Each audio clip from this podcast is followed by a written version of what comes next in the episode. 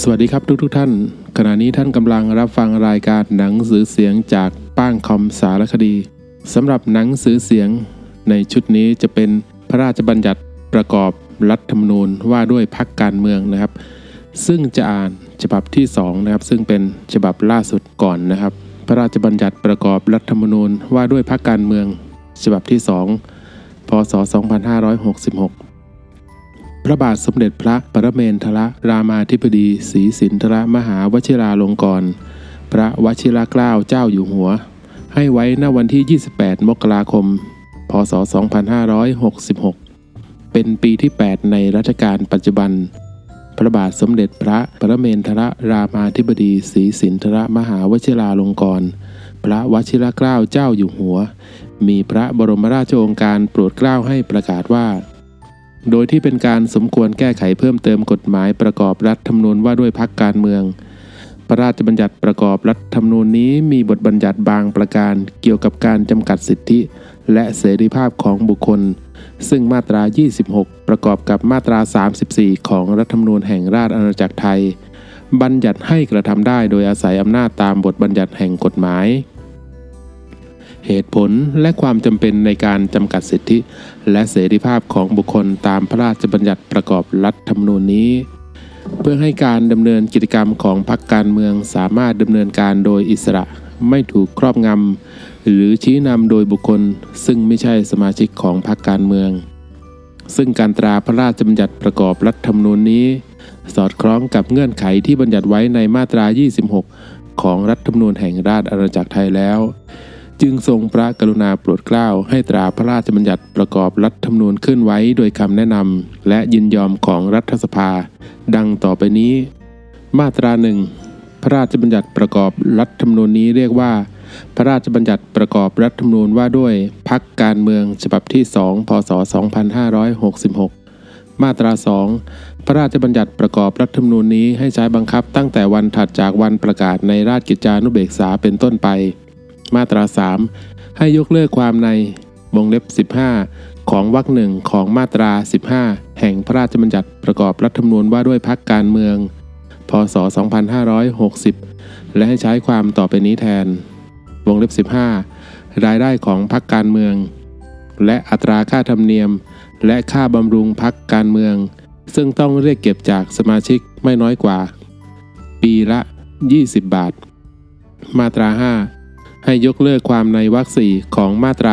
15 แห่งพระราชบัญญัติประกอบรัฐธรรมนูญ ว่าด้วยพักการเมือง พศ 2560 และให้ใช้ความต่อไปนี้แทน พักการเมืองอาจกำหนดให้เรียกเก็บค่าบำรุงพักการเมืองจากสมาชิกแบบตลอดชีพ ตามอัตราที่กำหนดในข้อบังคับก็ได้ แต่ต้องไม่น้อยกว่า 200 บาท มาตรา 5 ให้ยกเลิกความในมาตรา 24 แห่งพระราชบัญญัติประกอบรัฐธรรมนูญ ว่าด้วยพักการเมือง พศ 2560 และให้ใช้ความต่อไปนี้แทน มาตรา 24 สมาชิกต้องมีคุณสมบัติ และไม่มีลักษณะต้องห้ามตามที่กำหนดในข้อบังคับ ซึ่งอย่างน้อยต้องมีอายุไม่ต่ำกว่า 18 ปี และมีคุณสมบัติและไม่มีลักษณะต้องห้ามดังต่อไปนี้ 1. มีสัญชาติไทยโดยการเกิด ในกรณีเป็นผู้มีสัญชาติไทยโดยการแปลงสัญชาติ ต้องได้สัญชาติไทยมาไม่น้อยกว่า 5 ปี 2. ไม่เป็นบุคคลต้องห้ามมิให้ใช้สิทธิ์ สมัครรับเลือกตั้ง ตามมาตรา 98 วงเล็บ 1 2 4 5 6 7 8 9 11 14 16 17 หรือ 18 ของรัฐธรรมนูญ 3. ไม่เคยต้องคำพิพากษาอันถึงที่สุดให้จำคุก ว่ากระทำความผิดต่อตำแหน่งหน้าที่ราชการ หรือต่อตำแหน่งหน้าที่การยุติธรรม หรือกระทำความผิดตามกฎหมายว่าด้วยความผิดของพนักงานในองค์การ หรือหน่วยงานของรัฐ หรือความผิดเกี่ยวกับทรัพย์ที่กระทำโดยทุจริตตามประมวลกฎหมายอาญา เว้นแต่เป็นการรอการลงโทษ 4. ไม่เคยต้องคำพิพากษาอันถึงที่สุดให้จำคุก ว่ากระทำความผิดตามกฎหมายว่าด้วยการ กู้ยืมเงินที่เป็นการช่อโกงประชาชน กฎหมายว่าด้วย ยาเสพติดในความผิดฐานเป็นผู้ผลิตนำเข้าส่งออกหรือผู้ค้า กฎหมายว่าด้วยการพนันในความผิดฐานเป็นเจ้ามือหรือเจ้าสำนัก กฎหมายว่าด้วยการป้องกันและปราบปรามการค้ามนุษย์ หรือกฎหมายว่าด้วยการป้องกันและปราบปรามการฟอกเงินในความผิดฐานฟอกเงิน 5. ไม่เป็นสมาชิกของพรรคการเมืองอื่น หรือผู้ยื่นคำขอจดทะเบียนจัดตั้งพรรคการเมืองอื่น ตามมาตรา 11 หรือผู้แจ้งการเตรียมจัดตั้งพรรคการเมืองอื่น ตามมาตรา 18 มาตรา 6 ให้ยกเลิกความในวรรคหนึ่งของมาตรา 35 แห่งพระราชบัญญัติประกอบรัฐธรรมนูญว่าด้วยพรรคการเมือง พศ 2560 และให้ใช้ความต่อไปนี้แทน มาตรา 35 ในจังหวัดที่ไม่ได้เป็นที่ตั้งสาขาพรรคการเมือง ถ้าพรรคการเมืองนั้นมีสมาชิกซึ่งมีภูมิลำเนาอยู่ในจังหวัดนั้นเกิน 100 คนพรรคการเมืองนั้น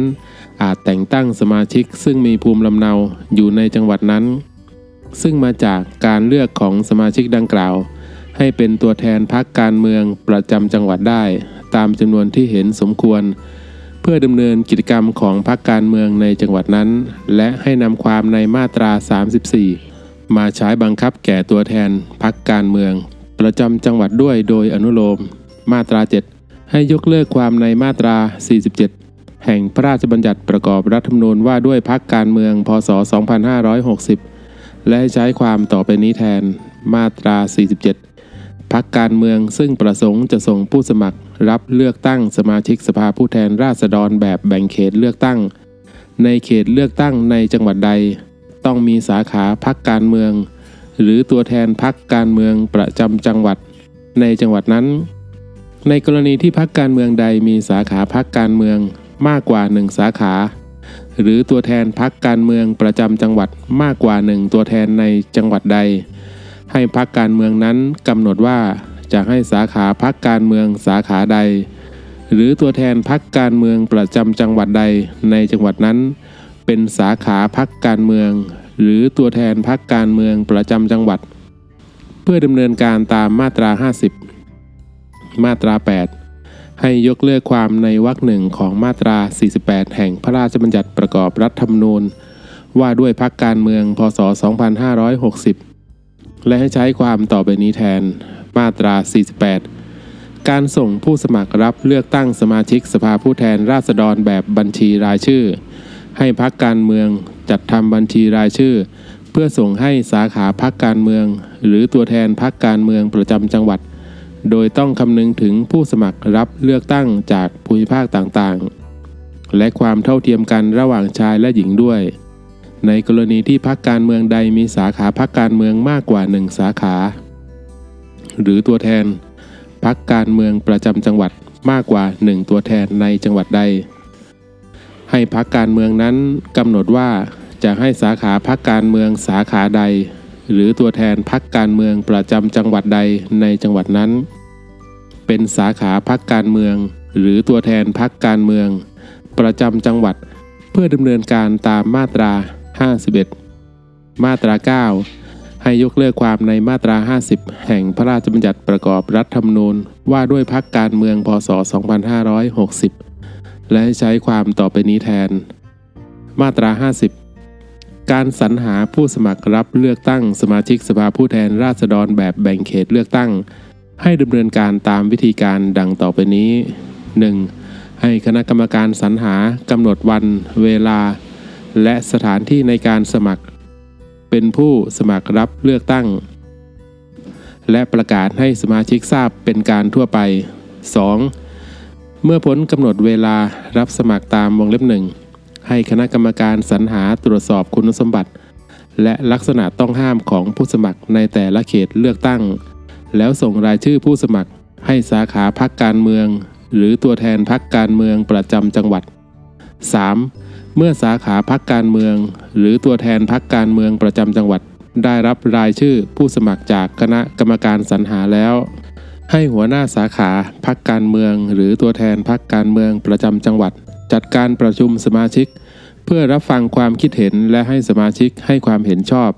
หรือไม่ให้ความเห็นชอบตามรายชื่อที่คณะกรรมการสรรหาส่งมา ทั้งนี้ตามหลักเกณฑ์และวิธีการที่คณะกรรมการกำหนด 4. ให้สาขาพักการเมือง หรือตัวแทนพักการเมืองประจำจังหวัด ส่งรายชื่อผู้สมัคร ในแต่ละเขตเลือกตั้ง ทั้งที่ได้รับความเห็นชอบและไม่ได้รับความเห็นชอบ พร้อมความคิดเห็นตามวงเล็บ 3 ให้คณะกรรมการสรรหา เพื่อพิจารณาเสนอความคิดเห็น 5. ให้คณะกรรมการสรรหาส่งรายชื่อผู้สมัครของแต่ละเขตเลือกตั้ง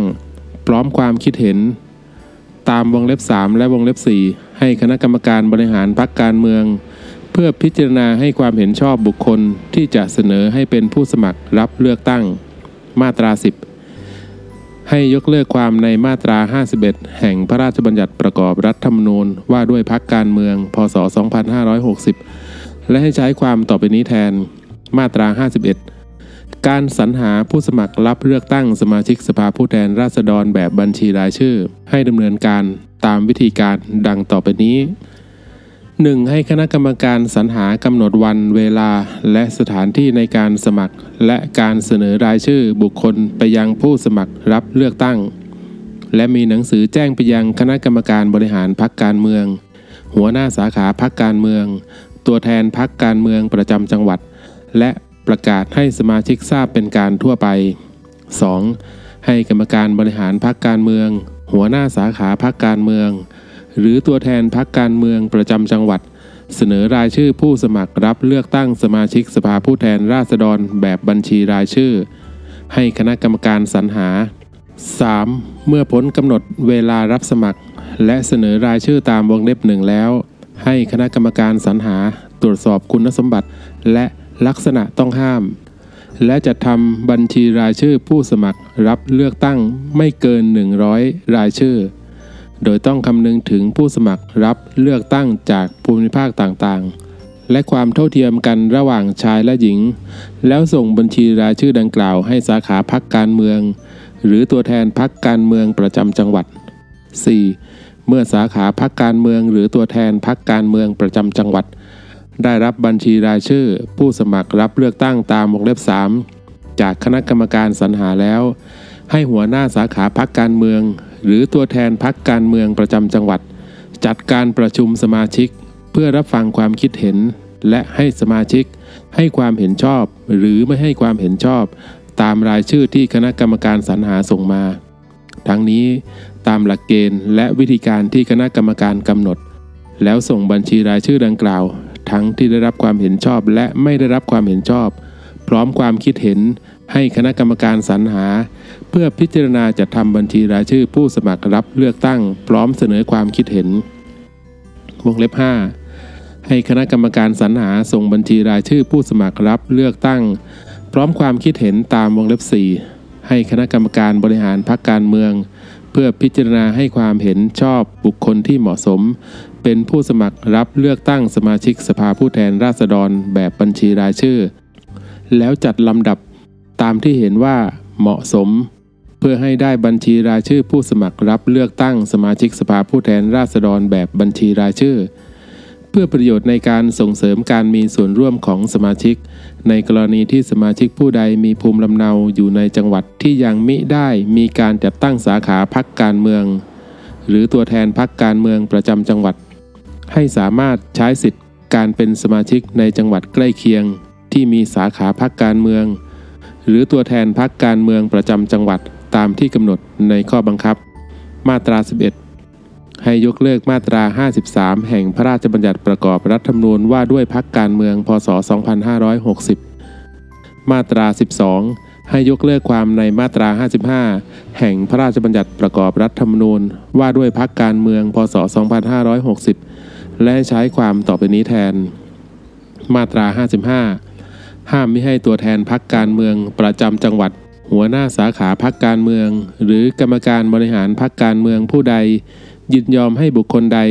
ที่ไม่ได้เป็นสมาชิกของพรรคการเมือง เข้าแสดงความคิดเห็นในที่ประชุม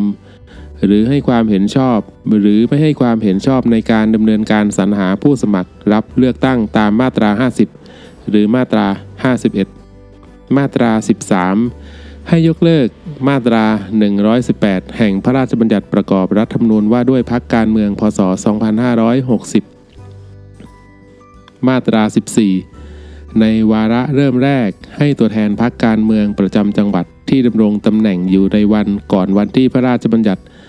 ประกอบรัฐธรรมนูญนี้ใช้บังคับ เป็นตัวแทนพรรคการเมืองประจำจังหวัด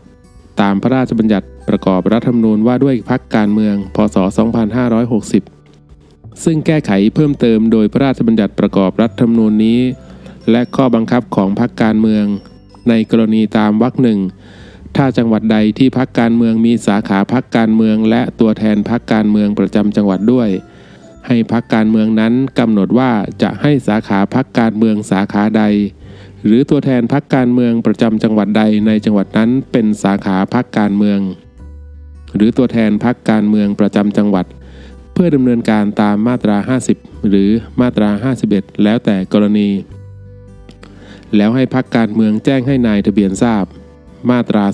15 พระราชบัญญัติประกอบรัฐธรรมนูญว่าด้วยพักการเมืองบศ2560 ซึ่งแก้ไขเพิ่มเติมโดยพระราชบัญญัติประกอบรัฐธรรมนูญนี้ ไม่มีผลกระทบต่อการสรรหาผู้สมัคร รับเลือกตั้งเป็นสมาชิกสภาผู้แทนราษฎรแบบแบ่งเขตเลือกตั้ง และแบบบัญชีรายชื่อที่มีอยู่แล้วในวันก่อน วันที่พระราชบัญญัติประกอบรัฐธรรมนูญนี้ใช้บังคับ หรือสมาชิกสภาผู้แทนราษฎรแบบแบ่งเขตเลือกตั้ง และแบบบัญชีรายชื่อ ซึ่งดำรงตำแหน่งอยู่แล้ว ในวันที่พระราชบัญญัติประกอบรัฐธรรมนูญนี้ใช้บังคับ มาตรา 16 ให้ประธานกรรมการการเลือกตั้งรักษาการตามพระราชบัญญัติ ประกอบรัฐธรรมนูญนี้ ผู้รับสนองพระบรมราชโองการพลเอกประยุทธ์จันโอชา นายกรัฐมนตรี หมายเหตุ เหตุผลในการประกาศใช้พระราชบัญญัติประกอบรัฐธรรมนูญฉบับนี้คือ โดยที่บทบัญญัติ รัฐธรรมนูญแห่งราชอาณาจักรไทย แก้ไขเพิ่มเติมฉบับที่ 1 พุทธศักราช 2564 ได้กำหนดให้สภา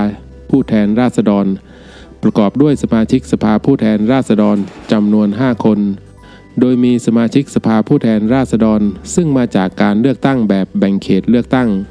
จำนวน 400 คน และสมาชิกสภาผู้แทนราษฎร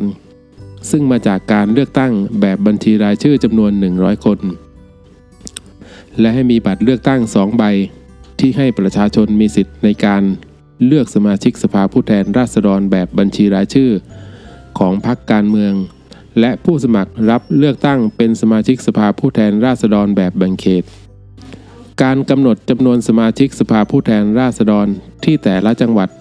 จะพึงมีและการแบ่งเขตเลือกตั้ง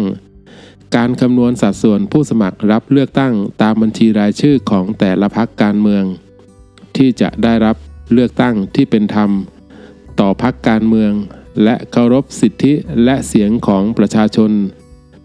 จึงสมควรแก้ไขเพิ่มเติมพระราชบัญญัติประกอบรัฐธรรมนูญ ว่าด้วยพรรคการเมืองพศ 2560 ในส่วนที่เกี่ยวข้องกับค่าธรรมเนียม และค่าบำรุงพักการเมือง การส่งผู้สมัครรับเลือกตั้ง การสรรหาผู้สมัครรับเลือกตั้งแบบแบ่งเขตเลือกตั้ง และแบบบัญชีรายชื่อ จึงจำเป็นต้องตราพระราชบัญญัติประกอบรัฐธรรมนูญนี้ ต่อไปเป็นพระราชบัญญัติประกอบรัฐธรรมนูญว่าด้วยพักการเมือง พศ 2560 สมเด็จพระเจ้าอยู่หัวมหาวชิราลงกรณบดินทรเทพยวรางกูล ให้ไว้ในวันที่ 30 กันยายน พศ 2560 เป็นปีที่สองในรัชกาลปัจจุบัน สมเด็จพระเจ้าอยู่หัว มหาวชิราลงกรณ บดินทรเทพยวรางกูล มีพระราชโองการโปรดเกล้าให้ประกาศว่า โดยที่เป็นการสมควรมีกฎหมายประกอบรัฐธรรมนูญว่าด้วยพรรคการเมือง พระราชบัญญัติประกอบรัฐธรรมนูญนี้มีบทบัญญัติบางประการ เกี่ยวกับการจำกัดสิทธิ์และเสรีภาพของบุคคล ซึ่งมาตรา 26 ประกอบกับมาตรา 34 และมาตรา 37 ของรัฐธรรมนูญแห่งราชอาณาจักรไทย บัญญัติให้กระทำได้ โดยอาศัยอำนาจตามบทบัญญัติแห่งกฎหมาย เหตุผลและความจำเป็นในการจำกัดสิทธิ และเสรีภาพของบุคคลตามพระราชบัญญัติ ประกอบรัฐธรรมนูญนี้ เพื่อให้การจัดตั้งการบริหารงาน และการดำเนินกิจกรรมของพรรคการเมือง เป็นไปโดยเปิดเผยและตรวจสอบได้ เปิดโอกาสให้สมาชิก มีส่วนร่วมอย่างกว้างขวางในการกำหนดนโยบาย และการส่งผู้สมัครรับเลือกตั้ง รวมทั้งมีมาตรการกำกับให้พักการเมือง สามารถดำเนินการโดยอิสระไม่ถูกครอบงำหรือชี้นำโดยบุคคล ซึ่งไมิใช่สมาชิกของพรรคการเมือง ซึ่งการตราพระราชบัญญัติประกอบรัฐธรรมนูญนี้ สอดคล้องกับเงื่อนไขที่บัญญัติไว้ในมาตรา 26 ของรัฐธรรมนูญแห่งราชอาณาจักรไทยแล้ว จึงทรงพระกรุณาโปรดเกล้าให้ตราพระราชบัญญัติประกอบรัฐธรรมนูญขึ้นไว้โดยคำแนะนำและยินยอมของสภานิติบัญญัติแห่งชาติทำหน้าที่รัฐสภาดังต่อไปนี้ มาตราหนึ่งพระราชบัญญัติประกอบรัฐธรรมนูญนี้เรียกว่า พระราชบัญญัติประกอบรัฐธรรมนูญว่าด้วยพรรคการเมืองพศ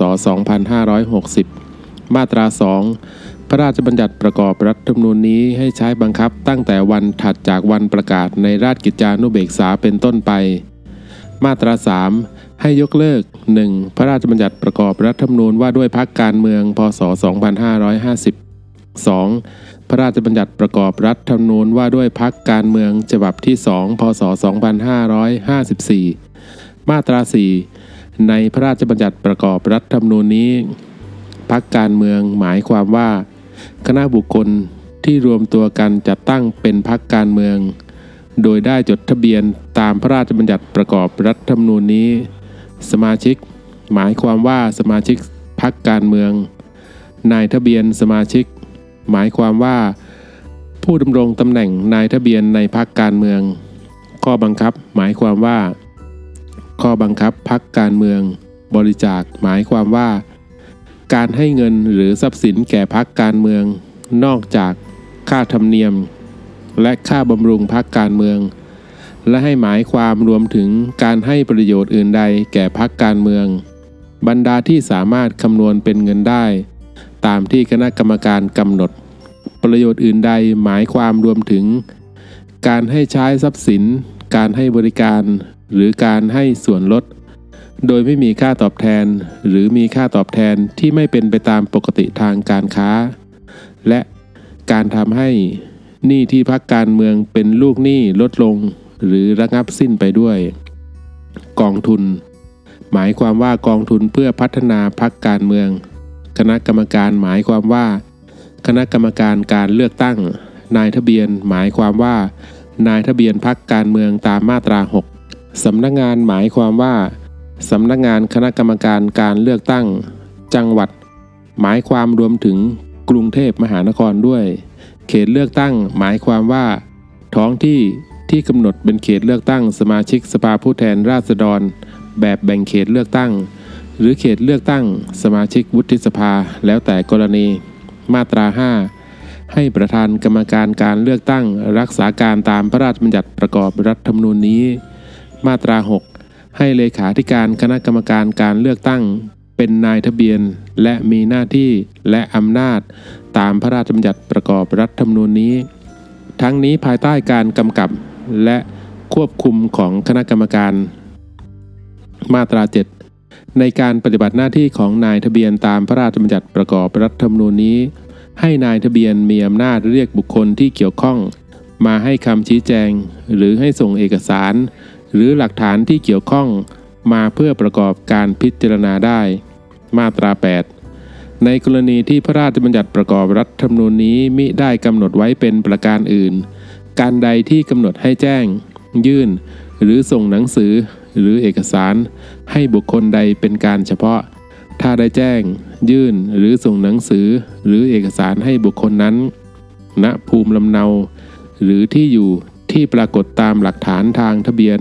ตามกฎหมายว่าด้วยการทะเบียนราษฎร ให้ถือว่าได้แจ้ง ยื่น หรือส่งโดยชอบด้วยพระราชบัญญัติประกอบรัฐธรรมนูญนี้แล้ว ในกรณีที่พระราชบัญญัติประกอบรัฐธรรมนูญนี้กำหนดให้ประกาศ หรือเผยแพร่ให้ประชาชนทราบเป็นการทั่วไป ให้ถือว่าประกาศ หรือเผยแพร่ในระบบเทคโนโลยีสารสนเทศ หรือระบบหรือวิธีการอื่นใดที่ประชาชนทั่วไป สามารถ เข้าถึงได้โดยสะดวก เป็นการดำเนินการโดยชอบด้วยพระราชบัญญัติประกอบรัฐธรรมนูญนี้แล้ว ในกรณีที่พระราชบัญญัติประกอบรัฐธรรมนูญนี้กำหนดให้คณะกรรมการหรือนายทะเบียนมีอำนาจกำหนด หรือมีคำสั่งเรื่องใด ถ้ามิได้กำหนดวิธีการไว้เป็นการเฉพาะ ให้คณะกรรมการหรือนายทะเบียนกำหนด โดยทำเป็นประกาศระเบียบหรือคำสั่งแล้วแต่กรณีและถ้าประกาศระเบียบ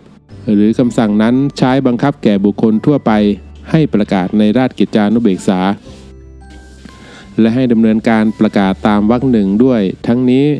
ถ้าประกาศระเบียบหรือคำสั่งใดมีการกำหนดขั้นตอนการดำเนินงานไว้ คณะกรรมการหรือนายทะเบียนต้องกำหนดระยะเวลาการดำเนินงานในแต่ละขั้นตอนให้ชัดเจนด้วย หมวด 1 การจัดตั้งพักการเมือง มาตรา 9 บุคคลซึ่งมีอุดมการณ์ทางการเมืองในแนวทางเดียวกัน และมีคุณสมบัติและไม่มีลักษณะต้องห้ามดังต่อไปนี้จำนวนไม่น้อยกว่า 500 คน อาจร่วมกันดำเนินการเพื่อจัดตั้งพักการเมือง ตามพระราชบัญญัติประกอบรัฐธรรมนูญนี้ได้ 1. มีสัญชาติไทยโดยการเกิด ในกรณีเป็นผู้มีสัญชาติไทยโดยการแปลงสัญชาติ ต้องได้สัญชาติไทยมาไม่น้อยกว่า 5 ปี 2. มีอายุไม่ต่ำกว่า 20 ปี 3. ไม่เป็นบุคคลต้องห้ามไม่ให้ใช้สิทธิ์ สมัครรับเลือกตั้งตามมาตรา 98 วงเล็บ 1 2 4 5 6 7 8 9 10 11 14 16 17 หรือวงเล็บ 18 ของรัฐธรรมนูญ 4. อยู่ในระหว่างถูกสั่งห้ามไม่ให้ดำรงตำแหน่งใดในพักการเมืองตามพระราชบัญญัติประกอบรัฐธรรมนูญนี้ วงเล็บ 5 ไม่เป็นสมาชิกของพรรคการเมืองอื่น หรือผู้ยื่นคำขอจดทะเบียนจัดตั้งพรรคการเมืองอื่น ตามมาตรา 11 หรือผู้แจ้งการเตรียมการจัดตั้งพรรคการเมืองอื่น ตามมาตรา 18 เพื่อประโยชน์ในการดำเนินการของพรรคการเมืองพรรคการเมืองต้องมีทุนประเดิมไม่น้อยกว่า 1 ล้านบาท โดยผู้ร่วมกันจัดตั้งพรรคการเมืองทุกคนต้องร่วมกันจ่ายเงิน เพื่อเป็นทุนประเดิมคนละ ไม่น้อยกว่า 1,000 บาท แต่ไม่เกินคนละ 50,000 บาท มาตรา 10 ก่อนยื่นคำขอจดทะเบียนจัดตั้งพรรคการเมือง ผู้ร่วมกันจัดตั้งพรรคการเมืองตามมาตรา 9 ต้องประชุมร่วมกันโดยมีผู้เข้าร่วมประชุมไม่น้อยกว่า 250 คน เพื่อดำเนินการดังต่อไปนี้ 1. กำหนดชื่อ ชื่อย่อ และภาพเครื่องหมายของพรรคการเมือง คำประกาศอุดมการทางการเมืองของพรรคการเมือง นโยบายของพรรคการเมืองและข้อบังคับ 2. เลือกหัวหน้าพรรคการเมือง เลขาธิการพรรคการเมืองเฮรัญยิกพรรคการเมือง นายทะเบียน สมาชิกและกรรมการบริหารอื่นของพรรคการเมือง 3. ดำเนินการอื่นอันจำเป็นต่อการจัดตั้งพรรคการเมืองตามที่คณะกรรมการกำหนด ชื่อ ชื่อย่อ และภาพเครื่องหมายของพรรคการเมืองตามวงเล็บหนึ่งต้องไม่มีลักษณะตามมาตรา 14 และต้องไม่ซ้ำพ้องหรือคล้ายคลึง กับชื่อ ชื่อย่อ หรือภาพเครื่องหมายของพรรคการเมืองที่จดทะเบียน หรือที่ยื่นขอจดทะเบียนตามมาตรา 9 อยู่ก่อนแล้ว หรือของพรรคการเมืองที่ถูกยุบ และยังไม่พ้น 20 ปี นับแต่วันที่พรรคการเมืองนั้นถูกยุบ หรือของพรรคการเมืองที่มีผู้แจ้งไว้แล้วตามมาตรา 18 และต้องไม่ซ้ำพ้อง หรือคล้ายคลึงกับพระปรมาภิไธยของพระมหากษัตริย์ หรือพระนามของพระราชวงศ์หรือที่มุ่งหมายให้หมายถึงพระมหากษัตริย์ หรือพระราชวงศ์การประชุมตามวรรคหนึ่งต้องมีบันทึกการประชุมเป็นลายลักษณ์อักษร และมติของที่ประชุม ให้เป็นไปตามเสียงข้างมากของผู้เข้าร่วมประชุม โดยผู้เข้าร่วมประชุมคนหนึ่ง มีเสียงหนึ่งในการลงคะแนน ซึ่งต้องทำโดยเปิดเผย และการมอบหมายให้ลงคะแนนแทนกัน จะกระทำมิได้ ในกรณีที่นายทะเบียนรับจดทะเบียนจัดตั้งพรรคการเมืองตามมาตรา 17 ให้ถือว่าการประชุมตามวรรคหนึ่งเป็นการประชุมใหญ่สามัญครั้งที่หนึ่งของพรรคการเมือง มาตรา 11 ในการยื่นคำขอจดทะเบียนจัดตั้งพรรคการเมือง ให้ผู้ซึ่งได้รับเลือกเป็นหัวหน้าพรรคการเมืองตามมาตรา 10 วงเล็บ 2 เป็นผู้ยื่นคำขอต่อนายทะเบียน พร้อมด้วยเอกสารและหลักฐานที่เกี่ยวข้องตามที่คณะกรรมการกำหนด และให้นายทะเบียนออกใบรับคำขอ ให้แก่ผู้ยื่นคำขอไว้เป็นหลักฐานคำขอจดทะเบียน การยื่นคำขอจดทะเบียน และการออกใบรับคำขอตามวรรคหนึ่งให้เป็นไปตามแบบหลักเกณฑ์และวิธีการที่คณะกรรมการกำหนด มาตรา 12 คำขอจดทะเบียนจัดตั้งพักการเมืองตามมาตรา 11วรรคสองอย่างน้อยต้องมีรายการดังต่อไปนี้ 1. ชื่อและชื่อย่อของพรรคการเมือง 2. ภาพเครื่องหมายของพรรคการเมือง 3. ที่ตั้งสำนักงานใหญ่พรรคการเมือง 4. ชื่อที่อยู่ เลขประจำตัวประชาชน และลายมือชื่อของหัวหน้าพรรคการเมือง เลขาธิการพรรคการเมือง เหรัญยิกพรรคการเมือง นายทะเบียนสมาชิก และกรรมการบริหารอื่นของพรรคการเมือง มาตรา 13เอกสารและหลักฐานที่ต้องยื่นไปพร้อมกับคำขอจดทะเบียนจัดตั้งพรรคการเมืองตามมาตรา 11วรรคหนึ่งอย่างน้อยต้องประกอบด้วย 1. ชื่อที่อยู่ เลขประจำตัวประชาชน และลายมือชื่อของผู้ร่วมจัดตั้งพรรคการเมืองทุกคน 2. หลักฐานการชำระเงินทุนประเดิมของผู้ร่วมจัดตั้งพรรคการเมืองทุกคน 3. ข้อบังคับ 4. บันทึกการประชุมตามมาตรา 10 วรรค3ซึ่งผู้ได้รับเลือกเป็นหัวหน้าพรรคการเมืองรับรองความถูกต้อง 5. หนังสือรับแจ้งของนายทะเบียนในกรณีที่มีการ จ้งการเตรียมการจัดตั้งพรรคการเมืองตามมาตรา 18 มาตรา 14 ข้อบังคับต้องไม่มีลักษณะดังต่อไปนี้ 1. เป็นปฏิปักษ์ต่อการปกครองระบอบประชาธิปไตย อันมีพระมหากษัตริย์ทรงเป็นประมุขและต้องไม่เปลี่ยนแปลงรูปแบบของรัฐ 2. ขัดต่อความสงบเรียบร้อย หรือสินธรรมอันดีของประชาชน 3. อาจก่อให้เกิดความแตกแยกระหว่างชนในชาติ 4. ครอบงำหรือเป็นอุปสรรคต่อการปฏิบัติหน้าที่โดยอิสระของสมาชิกสภาผู้แทนราษฎรตามรัฐธรรมนูญ มาตรา 15 ข้อบังคับอย่างน้อยต้องมีรายการดังต่อไปนี้ 1. ชื่อและชื่อย่อของพรรคการเมือง 2. ภาพเครื่องหมายของพรรคการเมือง 3. คำประกาศอุดมการณ์ทางการเมืองของพรรคการเมืองและนโยบายของพรรคการเมือง 4. ที่ตั้งสำนักงานใหญ่ของพรรคการเมือง ซึ่งต้องตั้งอยู่ในราชอาณาจักร 5. โครงสร้างการบริหารพรรคการเมือง และตำแหน่งต่างๆ ในพรรคการเมือง 6. หลักเกณฑ์และวิธีการเลือก หรือการให้ความเห็นชอบให้ดำรงตำแหน่ง การดำรงตำแหน่ง การพ้นจากตำแหน่ง และหน้าที่และอำนาจของหัวหน้าพรรคการเมือง เลขาธิการพรรคการเมือง เหรัญยิกพรรคการเมือง นายทะเบียนสมาชิก กรรมการบริหารของพรรคการเมือง คณะกรรมการบริหารพรรคการเมือง หัวหน้าและกรรมการสาขาพรรคการเมือง และตัวแทนพรรคการเมือง ประจำจังหวัด 7. การบริหารจัดการสาขาพรรคการเมือง และของตัวแทนพรรคการเมืองประจำจังหวัด 8. การประชุมใหญ่ของพรรคการเมือง และการประชุมใหญ่ของสาขาพรรคการเมือง 9. คุณสมบัติและลักษณะต้องห้ามของสมาชิก การรับเข้าเป็นสมาชิก และการพ้นจากการเป็นสมาชิก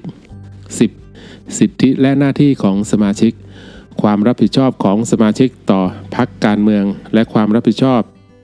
ของพรรคการเมืองต่อสมาชิก 11. มาตรฐานทางจริยธรรมของกรรมการบริหารพรรคการเมืองและสมาชิก โดยมาตรฐานทางจริยธรรมของกรรมการบริหารพรรคการเมืองอย่างน้อยต้องเทียบเคียงได้กับมาตรฐานทางจริยธรรม ที่ใช้บังคับแก่สมาชิกสภาผู้แทนราษฎร 12. หลักเกณฑ์และวิธีการคัดเลือกสมาชิก เพื่อส่งเข้าสมัครรับเลือกตั้งเป็นสมาชิกสภาผู้แทนราษฎรแบบแบ่งเขตเลือกตั้ง และแบบบัญชีรายชื่อ และการคัดเลือกบุคคล ซึ่งพรรคการเมืองเห็นสมควรจะเสนอ ให้ได้รับการพิจารณาแต่งตั้งเป็นนายกรัฐมนตรี ตามมาตรา 88 ของรัฐธรรมนูญ ซึ่งต้องกำหนดให้สมาชิก มีส่วนร่วมในการคัดเลือกอย่างกว้างขวาง 13. หลักเกณฑ์และวิธีการคัดเลือกบุคคลดำรงตำแหน่งทางพรรคการเมือง ซึ่งต้องกำหนดให้สมาชิกมีส่วนร่วมในการคัดเลือกด้วยอย่างกว้างขวาง 14. วิธีการบริหารการเงินและทรัพย์สิน และการจัดทำบัญชีของพรรคการเมือง สาขาพรรคการเมือง และตัวแทนพรรคการเมืองประจำจังหวัด ซึ่งต้องกำหนดให้เป็นไปโดยเปิดเผย และให้สมาชิกตรวจสอบได้โดยสะดวก 15. รายได้ของพรรคการเมือง และอัตราค่าธรรมเนียม และค่าบำรุงพรรคการเมือง ซึ่งต้องเรียกเก็บจากสมาชิกไม่น้อยกว่าปีละ 100 บาท 16. การเลือกพักการเมือง สาขาพักการเมือง และตัวแทนพักการเมืองประจำจังหวัด การพิจารณาเพื่อออกข้อบังคับตามวงเล็บ 6 8 10 11 12 13 14 15 และวงเล็บ 16 ต้องให้สมาชิกมีส่วนร่วมพิจารณาอย่างกว้างขวาง การกำหนดข้อบังคับ ในลักษณะที่เป็นการให้บุคคลอื่น ซึ่งไม่ใช่สมาชิก กระทำการอันเป็นการควบคุมครอบงำหรือชี้นำกิจกรรมของพรรคการเมืองในลักษณะที่ทำให้พรรคการเมืองหรือสมาชิกขาดความอิสระ ไม่ว่าโดยตรงหรือโดยอ้อมจะกระทำไม่ได้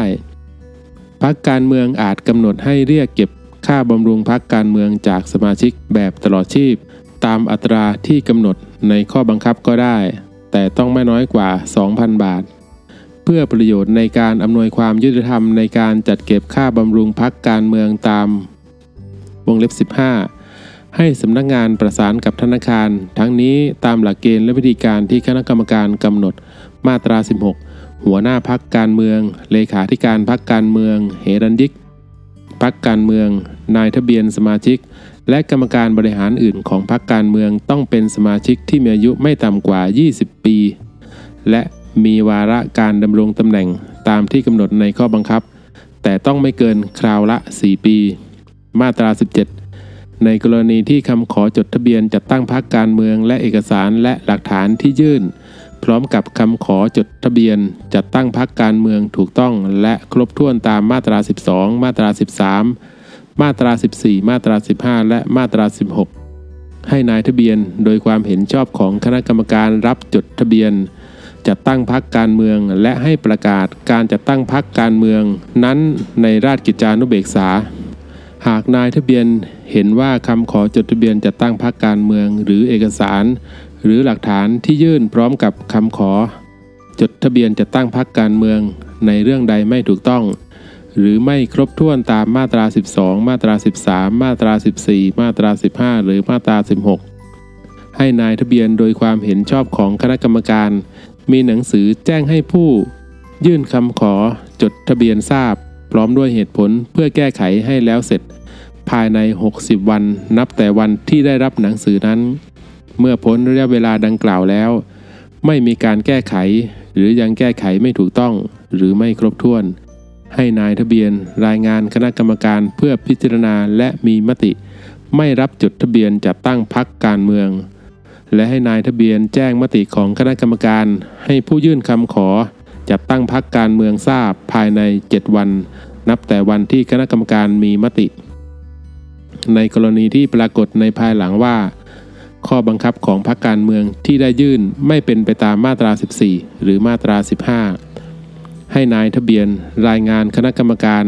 เพื่อพิจารณาและมีมติให้เพิกถอนข้อบังคับนั้น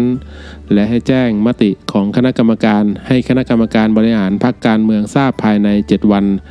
นับแต่วันที่คณะกรรมการมีมติ ในการนี้คณะกรรมการบริหารพรรคการเมือง ต้องดำเนินการแก้ไขข้อบังคับให้ถูกต้อง หรือครบถ้วน ภายใน 60 วัน นับแต่วันที่ได้รับหนังสือนั้น เมื่อพ้นระยะเวลาดังกล่าวแล้ว หากไม่มีการแก้ไข หรือยังแก้ไขไม่ถูกต้องหรือไม่ครบถ้วน ให้พักการเมืองนั้นสิ้นสภาพความเป็นพักการเมือง ผู้ยื่นคำขอจดทะเบียนจัดตั้งพักการเมือง หรือหัวหน้าพักการเมือง มีสิทธิ์ยื่นคำร้องคัดค้านมติของคณะกรรมการตามวรรคสองหรือวรรคสามต่อสารรัฐธรรมนูญได้ภายใน 30 วัน นับแต่วันที่ได้รับหนังสือแจ้งมติของคณะกรรมการ มาตรา 18 บุคคลซึ่งมีคุณสมบัติและไม่มีลักษณะต้องห้ามตามมาตรา 9จำนวนไม่น้อยกว่า 15 คน จะยื่นคำขอแจ้งการเตรียมการจัดตั้งพรรคการเมืองต่อนายทะเบียนไว้ก่อน แล้วดำเนินการรวบรวม ผู้จะตั้งพรรคการเมืองให้ได้ครบจำนวนตามมาตรา 9 ก็ได้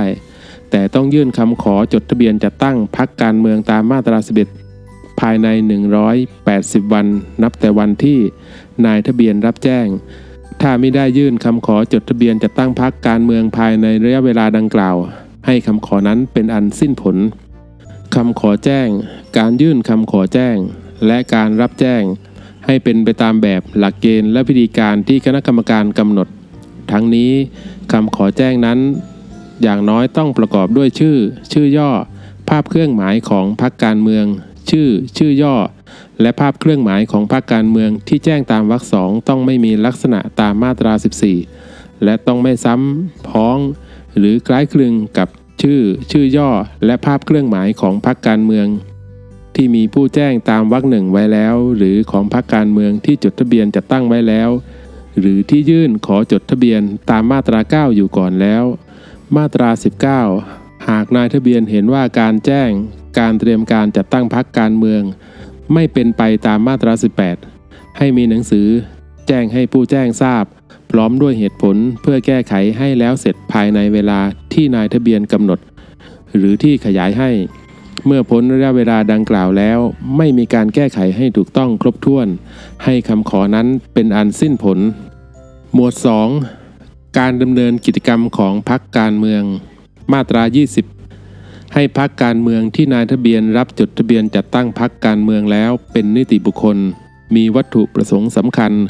เพื่อดำเนินกิจกรรมทางการเมืองตามหลักการปกครองในระบอบประชาธิปไตย อันมีพระมหากษัตริย์ทรงเป็นประมุข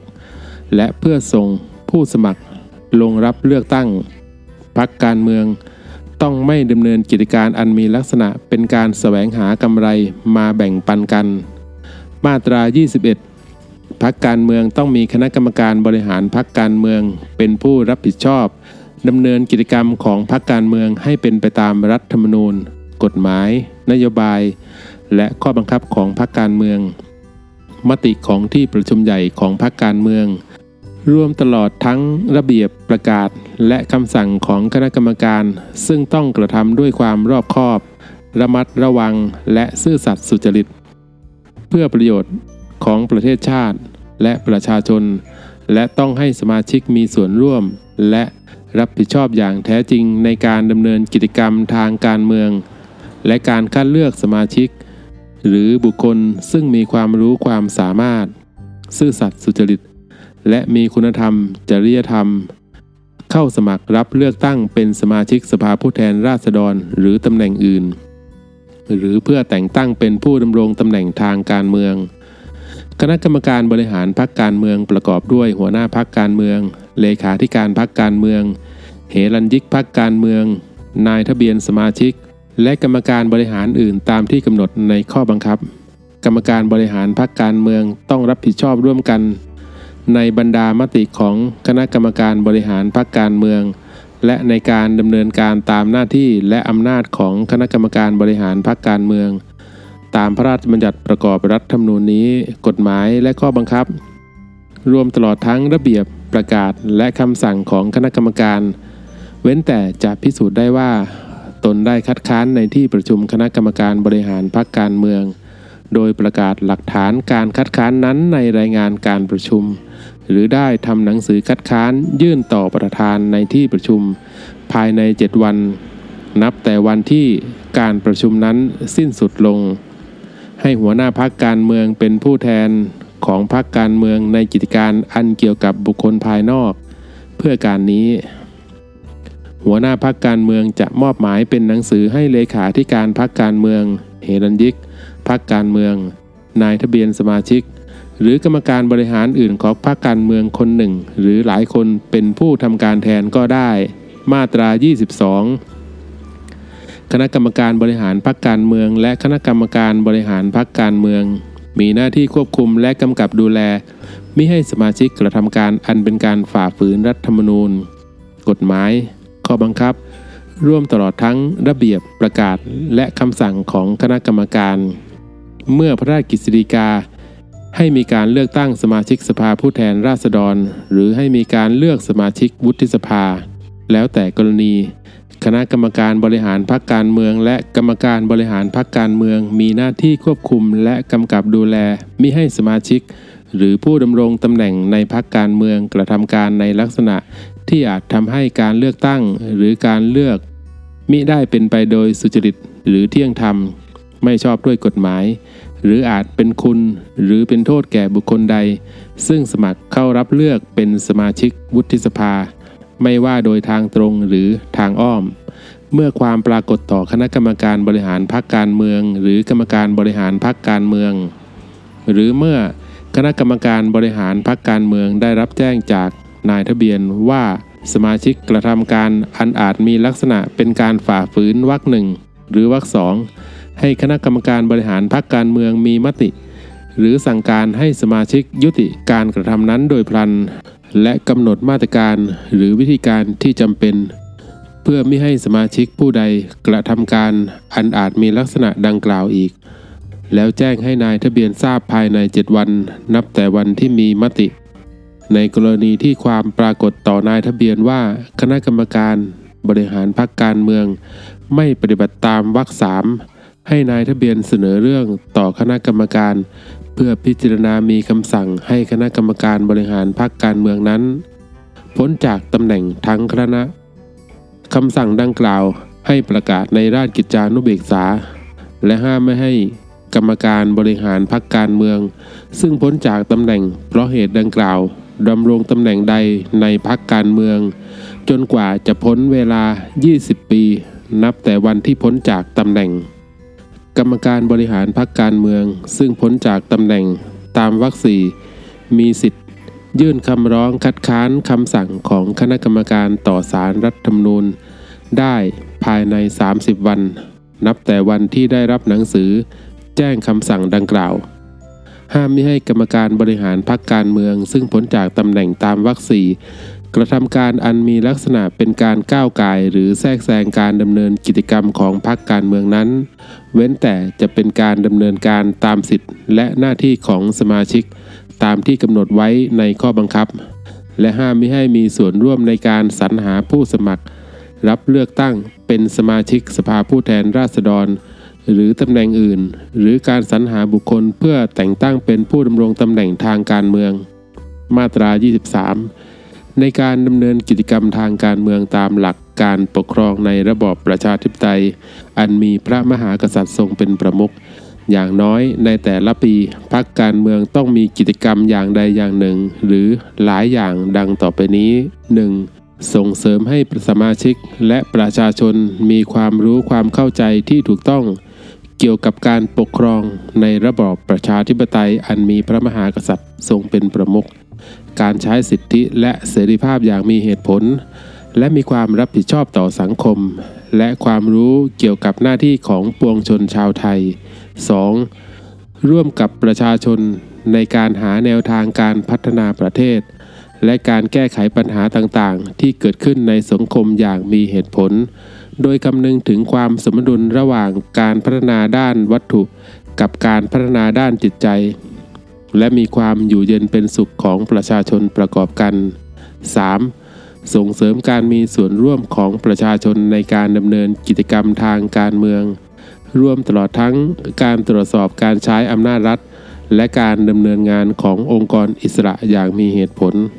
4. ส่งเสริมให้สมาชิกและประชาชนมีความสามัคคีปรองดอง รู้จักยอมรับในความเห็นทางการเมืองโดยสุจริตที่แตกต่าง และแก้ไขปัญหาความขัดแย้งทางการเมืองโดยสันติวิธี เพื่อประโยชน์สุขของประเทศชาติและประชาชน 5. กิจกรรมอื่นอันจะยังประโยชน์ต่อการพัฒนาระบอบประชาธิปไตยอันมีพระมหากษัตริย์ทรงเป็นประมุขรวมทั้งการพัฒนาพรรคการเมือง ให้เป็นสถาบันทางการเมืองของประชาชน ทั้งนี้ตามที่ได้รับความเห็นชอบจากคณะกรรมการ ให้หัวหน้าพักการเมือง โดยความเห็นชอบของคณะกรรมการบริหารพักการเมือง จัดทำแผน หรือโครงการที่จะดำเนินกิจกรรมตามวรรคหนึ่งในแต่ละปี ส่งให้นายทะเบียนทราบภายในเดือนเมษายนของทุกปี และให้นายทะเบียนเผยแพร่ให้ประชาชนทราบเป็นการทั่วไป มาตรา 24 สมาชิกต้องมีคุณสมบัติและไม่มีลักษณะต้องห้ามตามที่กำหนดในข้อบังคับ ซึ่งอย่างน้อยต้องมีอายุไม่ต่ำกว่า 18 ปี และมีคุณสมบัติ และไม่มีลักษณะต้องห้ามตามมาตรา 9 วงเล็บ 1 วงเล็บ 3 และวงเล็บ 5 มาตรา 25 ให้นายทะเบียนสมาชิก มีหน้าที่ตรวจสอบคุณสมบัติและลักษณะต้องห้าม ของผู้สมัครเข้าเป็นสมาชิก และจัดทำทะเบียนสมาชิกให้ตรงตามความเป็นจริง และต้องให้สมาชิกตรวจดูได้โดยสะดวก ณสำนักงานใหญ่ของพรรคการเมือง รวมทั้งประกาศชื่อและนามสกุลของสมาชิก ให้ประชาชนทราบเป็นการทั่วไปด้วย เพื่อประโยชน์ในการตรวจสอบความถูกต้อง ให้หัวหน้าพักการเมือง แจ้งรายละเอียดเกี่ยวกับสมาชิก ให้นายทะเบียนทราบตามรายการ หลักเกณฑ์วิธีการและระยะเวลาที่นายทะเบียนกำหนด ในกรณีที่พักการเมืองใดแอบอ้างว่า ผู้ใดสมัครเป็นสมาชิก โดยผู้นั้นไม่รู้เห็นหรือไม่สมัครใจ ผู้ที่ถูกแอบอ้าง หรือผู้ที่ได้รับมอบหมายจากผู้ถูกแอบอ้าง อาจแจ้งต่อนายทะเบียนเพื่อตรวจสอบข้อเท็จจริง และพิจารณาลบชื่อของผู้นั้นออกจากการเป็นสมาชิกพรรคการเมืองนั้น โดยให้ถือว่าผู้นั้นไม่เคยเป็นสมาชิกของพรรคการเมืองดังกล่าวมาตั้งแต่ต้น มาตรา 26 ให้นายทะเบียนมีหน้าที่ตรวจสอบความซ้ำซ้อนของสมาชิกของทุกพรรคการเมือง มีหนังสือแจ้งให้หัวหน้าพักการเมืองที่เกี่ยวข้องทราบ และลบชื่อผู้นั้นออกจากการเป็นสมาชิกของพรรคการเมืองนั้น และให้หัวหน้าพักการเมือง แจ้งให้สมาชิกผู้นั้นทราบโดยเร็ว แล้วแจ้งให้นายทะเบียนทราบภายในและเวลาที่นายทะเบียนกำหนด ให้สำนักงานจัดให้มีระบบฐานข้อมูลพักการเมือง เพื่ออำนวยความสะดวกให้แก่พักการเมืองและประชาชนทั่วไป ทั้งนี้ตามที่คณะกรรมการกำหนด มาตรา 27 สมาชิกภาพของสมาชิก เริ่มตั้งแต่ได้ชำระค่าบำรุงพักการเมือง ตามจำนวนที่กำหนดในข้อบังคับแล้ว โดยจะสิ้นสุดลง ตามที่กำหนดในข้อบังคับ ซึ่งอย่างน้อยต้องประกอบด้วยเหตุดังต่อไปนี้ 1. ลาออก 2. ขาดคุณสมบัติ หรือมีลักษณะต้องห้ามตามมาตรา 24 เว้นแต่เป็นกรณี มีลักษณะต้องห้ามตามมาตรา 76 วงเล็บหนึ่งของรัฐธรรมนูญ และเป็นการบวชตามประเพณีนิยม แต่ในระหว่างมีลักษณะต้องห้ามดังกล่าว จะใช้สิทธิ์ในฐานะสมาชิกมิได้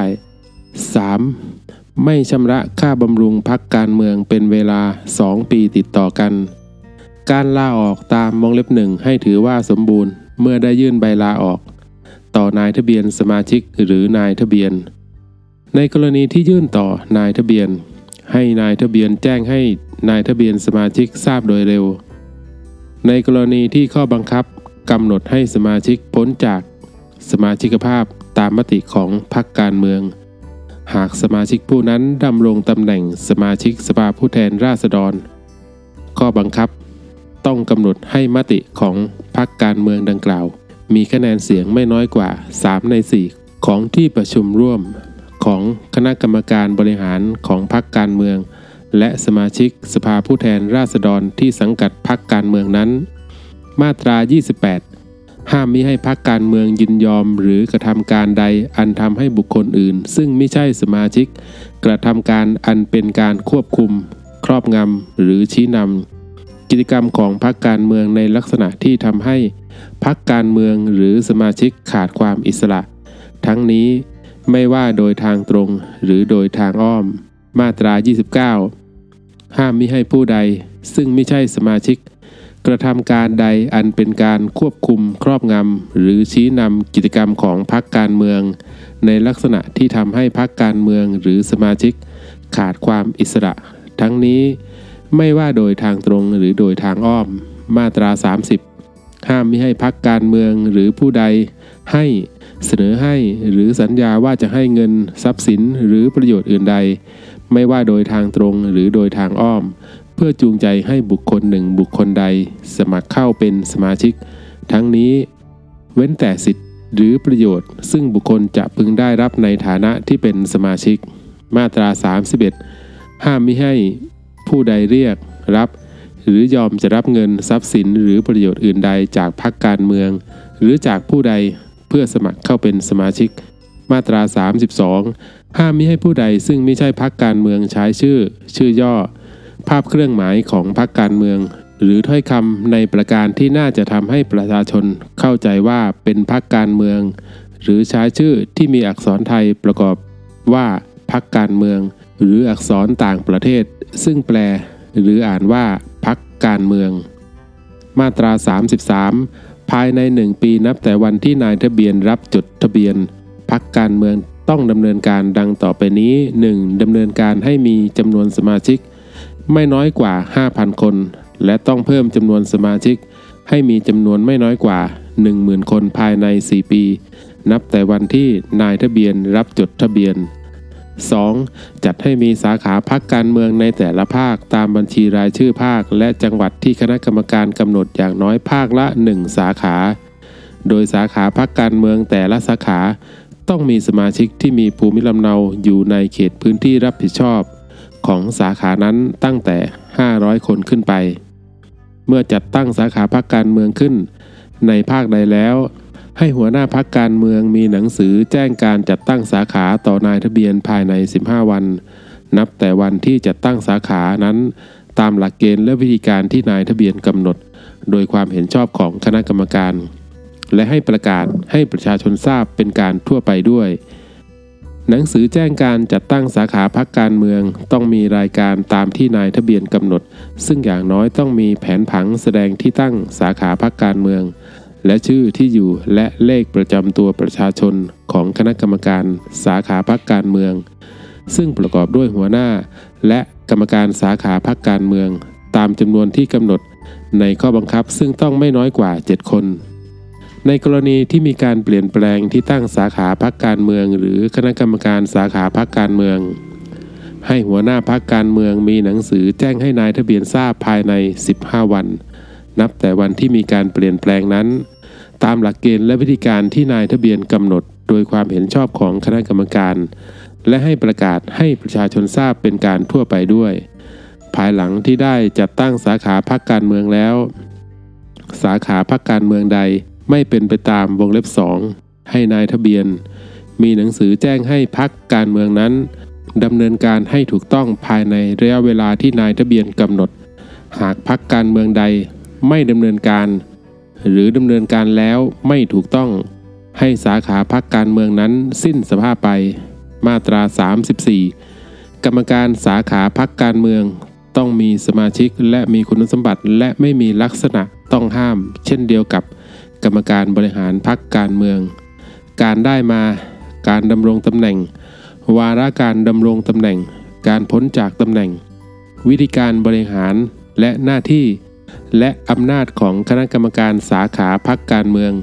ให้เป็นไปตามที่กำหนดในข้อบังคับ โดยอย่างน้อย ต้องกำหนดให้มีหน้าที่ดำเนินการตามมาตรา 23 ในเขตพื้นที่รับผิดชอบของสาขาพักการเมืองนั้นด้วย มาตรา 35 เขตเลือกตั้งในจังหวัดใด ที่มิได้เป็นที่ตั้งสำนักงานใหญ่หรือสาขาพักการเมือง ถ้าพักการเมืองนั้นมีสมาชิก ซึ่งมีภูมิลำเนาอยู่ในเขตเลือกตั้งในจังหวัดนั้นเกิน 100 คน ให้พักการเมืองนั้นแต่งตั้งสมาชิก ซึ่งมีภูมิลำเนาอยู่ในเขตเลือกตั้ง ในจังหวัดนั้น ซึ่งมาจากการเลือกของสมาชิกดังกล่าว เป็นตัวแทนพักการเมือง ประจำจังหวัด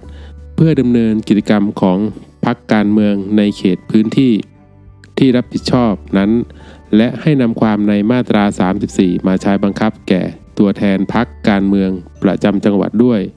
โดยอนุโลม ให้พักการเมืองแจ้งให้นายทะเบียนทราบภายใน 15 วันนับแต่วันที่มีการแต่งตั้ง หรือเปลี่ยนแปลงตัวแทนพักการเมืองประจำจังหวัด ตามหลักเกณฑ์ และวิธีการที่นายทะเบียนกำหนด โดยความเห็นชอบของคณะกรรมการ มาตรา 36 สาขาพักการเมืองและตัวแทนพักการเมืองประจำจังหวัด จะจัดตั้งขึ้นนอกราชอาณาจักรมิได้ มาตรา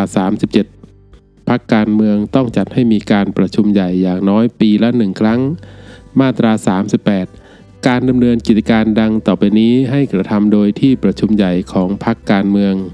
1. การแก้ไขเปลี่ยนแปลงคำประกาศ อุดมการทางการเมืองของพรรคการเมือง หรือนโยบายของพรรคการเมือง 2. การแก้ไขเปลี่ยนแปลงข้อบังคับ 3. การเลือกตั้งหัวหน้าพรรคการเมือง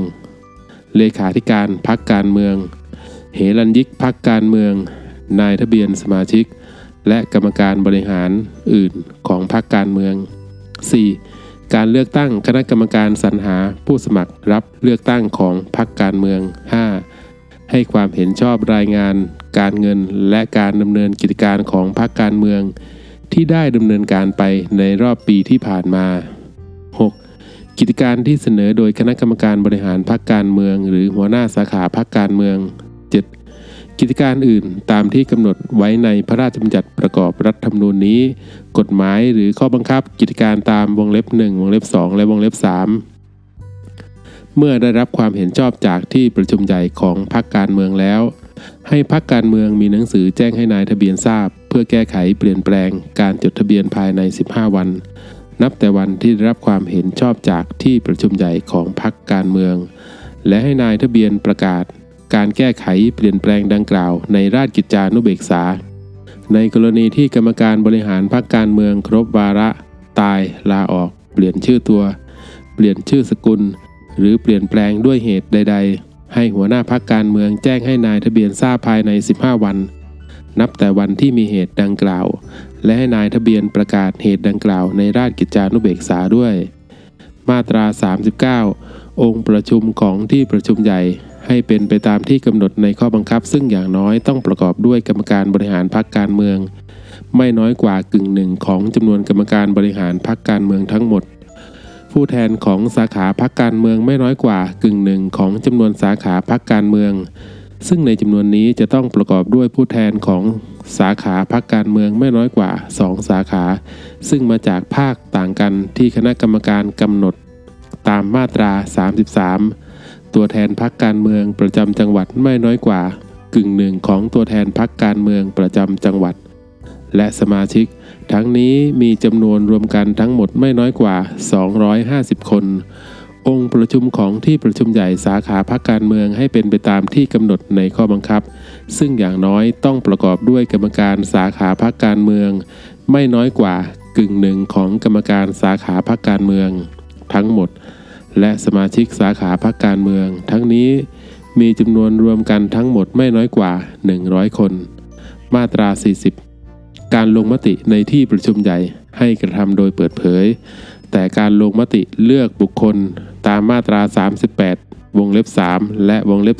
4 ให้ลงคะแนนลับ มาตรา 41 สมาชิกซึ่งเป็นสมาชิกสภาผู้แทนราษฎรจำนวนไม่น้อยกว่า 1 ใน 4 ของจำนวนสมาชิก ซึ่งเป็นสมาชิกสภาผู้แทนราษฎร หรือกรรมการบริหารพรรคการเมืองจำนวนไม่น้อยกว่า 1 ใน 3 ของจำนวนกรรมการบริหารพรรคการเมือง หรือสมาชิกจำนวนไม่น้อยกว่า 1 ใน 10 ของจำนวนสมาชิกทั้งหมดที่มีอยู่ของพรรคการเมืองหรือไม่น้อยกว่า 250 คน แล้วแต่จำนวนใดจะน้อยกว่า มีสิทธิ์เข้าชื่อกัน ยื่นคำร้องขอให้จัดการประชุมใหญ่วิสามันของพรรคการเมืองนั้นได้ มาตรา 42 ในกรณีสมาชิกซึ่งเป็นสมาชิกสภาผู้แทนราษฎรคนหนึ่งคนใด หรือสมาชิกจำนวนไม่น้อยกว่า 100 คน เห็นว่ามติของพรรคการเมืองที่ตนเป็นสมาชิกอยู่ ขัดต่อพระราชบัญญัติประกอบรัฐธรรมนูญนี้หรือกฎหมายอื่นให้มีสิทธิ์ร้องขอต่อคณะกรรมการเพื่อพิจารณาวินิจฉัย ถ้าคณะกรรมการวินิจฉัยว่ามติใดของพรรคการเมืองขัดต่อพระราชบัญญัติประกอบรัฐธรรมนูญนี้ หรือกฎหมายอื่น ให้คณะกรรมการมีอำนาจสั่งเพิกถอนมติดังกล่าวได้ มาตรา 43 ให้หัวหน้าพักการเมืองจัดทำรายงานการดำเนินกิจการของพักการเมือง ในรอบปีปฏิทินที่ผ่านมาเสนอต่อที่ประชุมใหญ่ของพักการเมือง เพื่ออนุมัติภายในเดือนเมษายนของทุกปี ทั้งนี้ รายงานดังกล่าวอย่างน้อยต้องมีรายการตามที่คณะกรรมการกำหนดพักการเมืองใดที่จดทะเบียนยังไม่ถึง 180 วันนับแต่วันสิ้นปีปฏิทิน ให้ได้รับยกเว้นไม่ต้องดำเนินการตามวรรคหนึ่งสำหรับปีนั้น ให้หัวหน้าพักการเมืองส่งรายงานการดำเนินกิจการของพักการเมือง ซึ่งที่ประชุมใหญ่ของพักการเมืองอนุมัติแล้วตามวรรคหนึ่งต่อมานายทะเบียนภายใน 15 วันนับแต่วันที่ ที่ประชุมใหญ่ของพรรคการเมืองอนุมัติ ตามหลักเกณฑ์และวิธีการที่นายทะเบียนกำหนดโดยความเห็นชอบของคณะกรรมการ และให้ประกาศให้ประชาชนทราบเป็นการทั่วไปด้วย มาตรา 44 ห้ามมิให้พักการเมือง ผู้ดำรงตำแหน่งในพักการเมือง และสมาชิกรับบริจาคจากผู้ใด เพื่อกระทำการหรือสนับสนุนการกระทำอันเป็นการบ่อนทำลายความมั่นคงของราชอาณาจักร ราชบัลลังก์ เศรษฐกิจของประเทศหรือราชการแผ่นดิน มาตรา 45 ห้ามมิให้พักการเมืองหรือผู้ดำรงตำแหน่งในพักการเมืองกระทำการหรือส่งเสริมสนับสนุน ให้ผู้ใดกระทำการอันเป็นการก่อกวนหรือคุกคาม ความสงบเรียบร้อย หรือศีลธรรมอันดีของประชาชน หรือกระทำการอันเป็นการทำลายทรัพยากรธรรมชาติของประเทศ มาตรา 46 ห้ามม่ให้พักการเมือง สมาชิกหรือผู้ใด เรียก รับ หรือยอมจะรับเงินทรัพย์สินหรือประโยชน์อื่นใดจากผู้ใด เพื่อให้ผู้นั้นหรือบุคคลอื่นได้รับแต่งตั้ง หรือสัญญาว่าจะให้ได้รับแต่งตั้ง หรือเพราะเหตุที่ได้รับการแต่งตั้งให้ดำรงตำแหน่งทางการเมือง หรือตำแหน่งใดในการบริหารราชการแผ่นดิน หรือในหน่วยงานของรัฐ ห้ามไม่ให้ผู้ใด ให้ ขอให้ หรือรับว่าจะให้เงินทรัพย์สินหรือประโยชน์อื่นใดแก่พรรคการเมืองสมาชิก หรือผู้ใดเพื่อจูงใจให้ตนหรือบุคคลอื่นได้รับการแต่งตั้งให้ดำรงตำแหน่งทางการเมือง หรือตำแหน่งใดในการบริหารราชการแผ่นดิน หรือในหน่วยงานของรัฐ หมวด 3 การส่งผู้สมัครรับเลือกตั้ง มาตรา 47 พักการเมืองซึ่งประสงค์จะส่งผู้สมัครรับเลือกตั้งสมาชิกสภาผู้แทนราษฎร แบบแบ่งเขตเลือกตั้ง ในเขตเลือกตั้งใด ต้องมีสาขาพักการเมือง หรือตัวแทนพักการเมืองประจำจังหวัดที่มีเขตพื้นที่รับผิดชอบในเขตเลือกตั้งนั้น การส่งผู้สมัครรับเลือกตั้งสมาชิกสภาผู้แทนราษฎรแบบแบ่งเขตเลือกตั้ง ในเขตเลือกตั้งใด ให้พักการเมืองส่งผู้สมัครรับเลือกตั้ง จากผู้ซึ่งได้รับเลือกจากสาขาพักการเมือง หรือตัวแทนพักการเมืองประจำจังหวัด ที่มีเขตพื้นที่รับผิดชอบในเขตเลือกตั้งนั้น เป็นผู้สมัครรับเลือกตั้ง มาตรา 48 การส่งผู้สมัครรับเลือกตั้งสมาชิกสภาผู้แทนราษฎรแบบบัญชีรายชื่อ ให้พักการเมืองจัดทำบัญชีรายชื่อ เพื่อส่งให้สาขาพักการเมือง หรือตัวแทนพักการเมืองประจำจังหวัด โดยให้คำนึงถึงผู้สมัครรับเลือกตั้งจากภูมิภาคต่างๆ และให้ความเท่าเทียมกันระหว่างชายและหญิงด้วย คณะกรรมการจะกำหนดอัตราส่วนขั้นต่ำของผู้สมัคร ซึ่งเป็นชายและหญิง ที่พักการเมืองจะต้องส่งลงสมัครรับเลือกตั้งก็ได้ ในกรณีที่พักการเมืองใดไม่อาจส่งผู้สมัครตามอัตราส่วนดังกล่าวได้ ให้แจ้งเหตุผล ให้ประชาชนทราบเป็นการทั่วไปก่อนวันสมัครรับเลือกตั้ง การกำหนดอัตราส่วนตามวรรคสองให้คณะกรรมการ หารือกับพักการเมืองด้วย มาตรา 49 ในการเลือกตั้งทั่วไป การส่งผู้สมัครรับเลือกตั้งสมาชิกสภาผู้แทนราษฎรแบบแบ่งเขตเลือกตั้ง และแบบบัญชีรายชื่อ ให้ดำเนินการสรรหาตามวิธีการที่กำหนดในมาตรา 50 และมาตรา 51 เว้นแต่กรณีที่เป็นการส่งผู้สมัครรับเลือกตั้งสมาชิกสภาผู้แทนราษฎรแบบแบ่งเขตเลือกตั้งสำหรับการเลือกตั้งแทนการเลือกตั้งที่เป็นโมฆะ หรือการเลือกตั้งใหม่ ในกรณีที่ไม่มีผู้ใดได้รับเลือกตั้ง หรือกรณีผู้สมัครตายก่อนปิดการรับสมัครรับเลือกตั้ง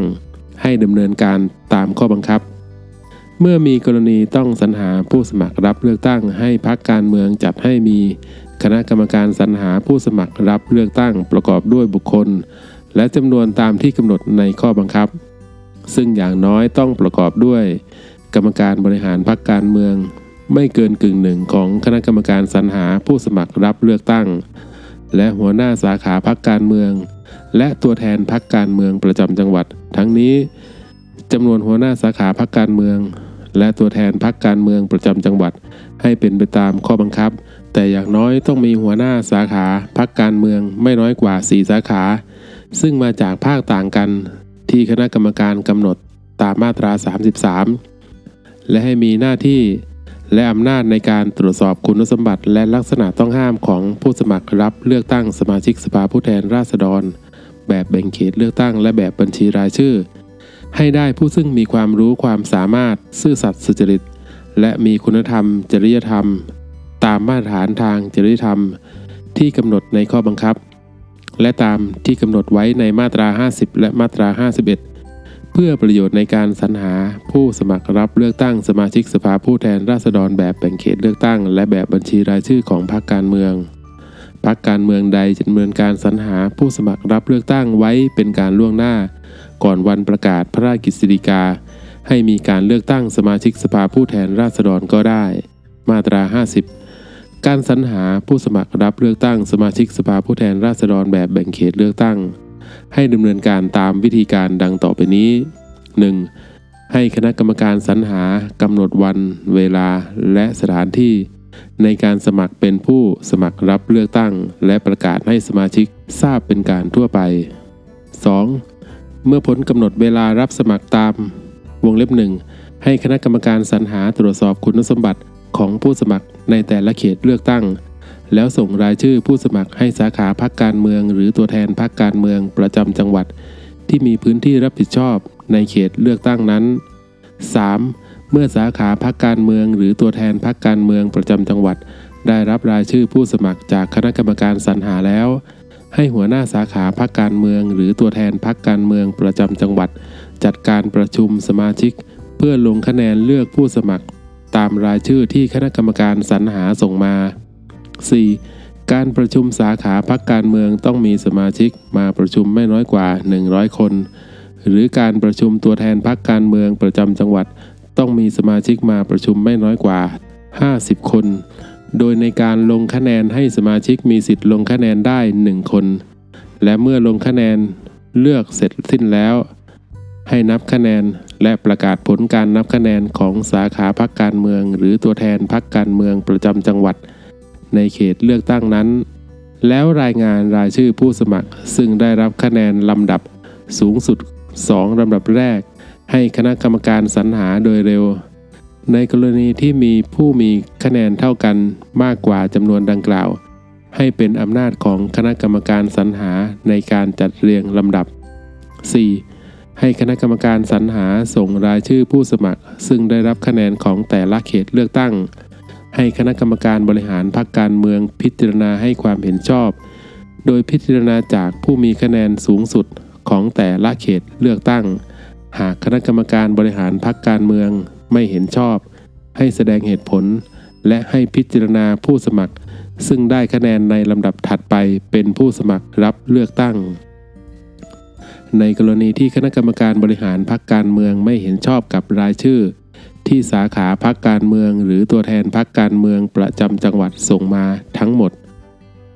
ให้คณะกรรมการบริหารพรรคการเมือง และคณะกรรมการสรรหาประชุมร่วมกัน หากที่ประชุมร่วมกัน มีมติเห็นชอบกับรายชื่อผู้สมัครผู้ใด ให้เสนอรายชื่อผู้นั้นเป็นผู้สมัครรับเลือกตั้ง แต่ถ้าที่ประชุมร่วมกัน มีมติไม่เห็นชอบกับรายชื่อ ผู้สมัครที่สาขาพักการเมือง หรือตัวแทนพักการเมืองประจำจังหวัดส่งมา ทั้งหมด ให้คณะกรรมการสรรหาแจ้งเหตุผลให้หัวหน้าสาขาพักการเมือง หรือตัวแทนพักการเมืองประจำจังหวัดในเขตเลือกตั้งนั้นทราบ และให้ดำเนินการตามวงเล็บ 1 วงเล็บ 2 วงเล็บ 3 และวงเล็บ 4 จนกว่าจะได้ผู้สมัครรับเลือกตั้งในเขตเลือกตั้งนั้น มาตรา 51 การสรรหาผู้สมัคร รับเลือกตั้งสมาชิกสภาผู้แทนราษฎรแบบบัญชีรายชื่อ ให้ดำเนินการตามวิธีการดังต่อไปนี้ 1. ให้คณะกรรมการสรรหากำหนดวันเวลา และสถานที่ในการเสนอรายชื่อบุคคล เป็นผู้สมัครรับเลือกตั้ง และมีหนังสือแจ้งไปยังคณะกรรมการบริหารพรรคการเมือง หัวหน้าสาขาพรรคการเมือง ตัวแทนพรรคการเมืองประจำจังหวัด และประกาศให้สมาชิกทราบเป็นการทั่วไป 2. เมื่อพ้นกำหนดเวลาเสนอรายชื่อจากกรรมการบริหารพรรคการเมือง หัวหน้าสาขาพรรคการเมือง และตัวแทนพรรคการเมืองประจำจังหวัดตามวงเล็บหนึ่งให้คณะกรรมการสรรหาตรวจสอบคุณสมบัติ และจัดทำบัญชีรายชื่อไม่เกิน 150 รายชื่อ โดยคำนึงถึงผู้สมัครรับเลือกตั้งจากภูมิภาคต่างๆ และความเท่าเทียมกันระหว่างชายและหญิง แล้วส่งบัญชีรายชื่อดังกล่าว ไปยังสาขาพักการเมือง หรือตัวแทนพักการเมืองประจำจังหวัด 3. ให้หัวหน้าสาขาพักการเมือง หรือตัวแทนพักการเมืองประจำจังหวัด จัดการประชุมเพื่อให้สมาชิกลงคะแนนเลือกบุคคลในบัญชีรายชื่อตามวงเล็บ 2 โดยให้สมาชิกลงคะแนนเลือกได้คนละไม่เกิน 15 รายชื่อ โดยการประชุมสาขาพักการเมืองต้องมีสมาชิกมาประชุมไม่น้อยกว่า 100 คน หรือการประชุมตัวแทนพักการเมืองประจำจังหวัดต้องมีสมาชิกมาประชุมไม่น้อยกว่า 50 คน เมื่อลงคะแนนเลือกเสร็จสิ้นแล้ว ให้หัวหน้าสาขาพักการเมือง หรือตัวแทนพักการเมืองประจำจังหวัด ประกาศผลการนับคะแนนของสาขาพักการเมือง หรือตัวแทนพักการเมืองประจำจังหวัดนั้น แล้วรายงานไปยังคณะกรรมการสรรหาโดยเร็ว 4. ให้คณะกรรมการสรรหาจัดทำบัญชีรายชื่อผู้สมัครรับเลือกตั้ง โดยเรียงลำดับตามผลรวม ของคะแนนที่รับจากสาขาพักการเมือง หรือตัวแทนพักการเมืองประจำจังหวัดตามวงเล็บ 3 ในกรณีที่หัวหน้าพักการเมืองประสงค์จะเป็นผู้สมัครรับเลือกตั้งสมาชิกสภาผู้แทนราษฎรแบบบัญชีรายชื่อ ให้หัวหน้าพักการเมืองอยู่ในบัญชีรายชื่อ ผู้สมัครรับเลือกตั้งลำดับที่ 1 และให้เรียงลำดับรายชื่อ ตามผลคะแนนดังกล่าวในลำดับถัดไปจนครบจำนวน ในกรณีที่คะแนนของบุคคลตามบัญชีรายชื่อเท่ากัน ให้เป็นอำนาจของคณะกรรมการสรรหา ในการจัดเรียงลำดับ 5. ให้คณะกรรมการสรรหาส่งบัญชีรายชื่อผู้สมัครรับเลือกตั้งตามวงเล็บ4 ให้คณะกรรมการบริหารพรรคการเมืองพิจารณาให้ความเห็นชอบ หากคณะกรรมการบริหารพรรคการเมืองไม่เห็นชอบ ให้ดำเนินการตามวงเล็บ 1 วงเล็บ 2 วงเล็บ 3 และวงเล็บ 4 จนกว่าจะได้บัญชีรายชื่อผู้สมัครรับเลือกตั้ง เพื่อประโยชน์ในการส่งเสริมการมีส่วนร่วมของสมาชิก ในกรณีที่สมาชิกผู้ใดมีภูมิลำเนาอยู่ในเขตเลือกตั้ง ที่ยังมิได้มีการจัดตั้งสาขาพักการเมือง หรือตัวแทนพักการเมืองประจำจังหวัด ให้ถือว่าสมาชิกผู้นั้นเป็นสมาชิก ซึ่งมีภูมิลำเนาอยู่ในเขตเลือกตั้งของสาขาพักการเมือง หรือตัวแทนพักการเมืองประจำจังหวัด ที่มีเขตเลือกตั้ง ใกล้เคียงตามที่กำหนดในข้อบังคับ มาตรา 52 ให้เป็นหน้าที่ของหัวหน้าพักการเมือง และกรรมการบริหารพักการเมือง ที่จะต้องดำเนินการให้เป็นไปตามมาตรา 50 และมาตรา 51 มาตรา 53 ในการดำเนินการสรรหาผู้สมัครรับเลือกตั้งตามมาตรา 50 หรือมาตรา 51 ห้ามไม่ให้ผู้ใดกระทำการอย่างหนึ่งอย่างใด เพื่อจูงใจให้สมาชิกลงคะแนนให้แก่ตนเองหรือผู้อื่น หรือให้งดเว้นการลงคะแนนให้แก่ผู้ใด โดยวิธีการดังต่อไปนี้ 1. ให้เสนอให้ สัญญาว่าจะให้ หรือจัดเตรียมเพื่อจะให้เงิน ทรัพย์สิน หรือประโยชน์อื่นใด อันอาจคำนวณเป็นเงินได้ ไม่ว่าโดยทางตรงหรือโดยทางอ้อมแก่ผู้ใด 2. หลอกลวง บังคับ ขู่เข็น ใช้อิทธิพลคุกคาม ใส่ร้ายด้วยความเท็จ หรือจูงใจให้เข้าใจผิดในคะแนนนิยมของผู้ใด หรือไม่ให้ไปประชุมหรือลงคะแนน มาตรา 54 ห้ามไม่ให้พักการเมือง หรือผู้ใดเรียกรับ หรือยอมจะรับ หรือให้หรือสัญญาว่าจะให้เงินทรัพย์สิน หรือประโยชน์อื่นใด เพื่อให้สมาชิกผู้ใด ลงสมัครหรือไม่ลงสมัครรับเลือก หรือเพื่อให้เสนอชื่อสมาชิกผู้ใดเข้ารับการเลือก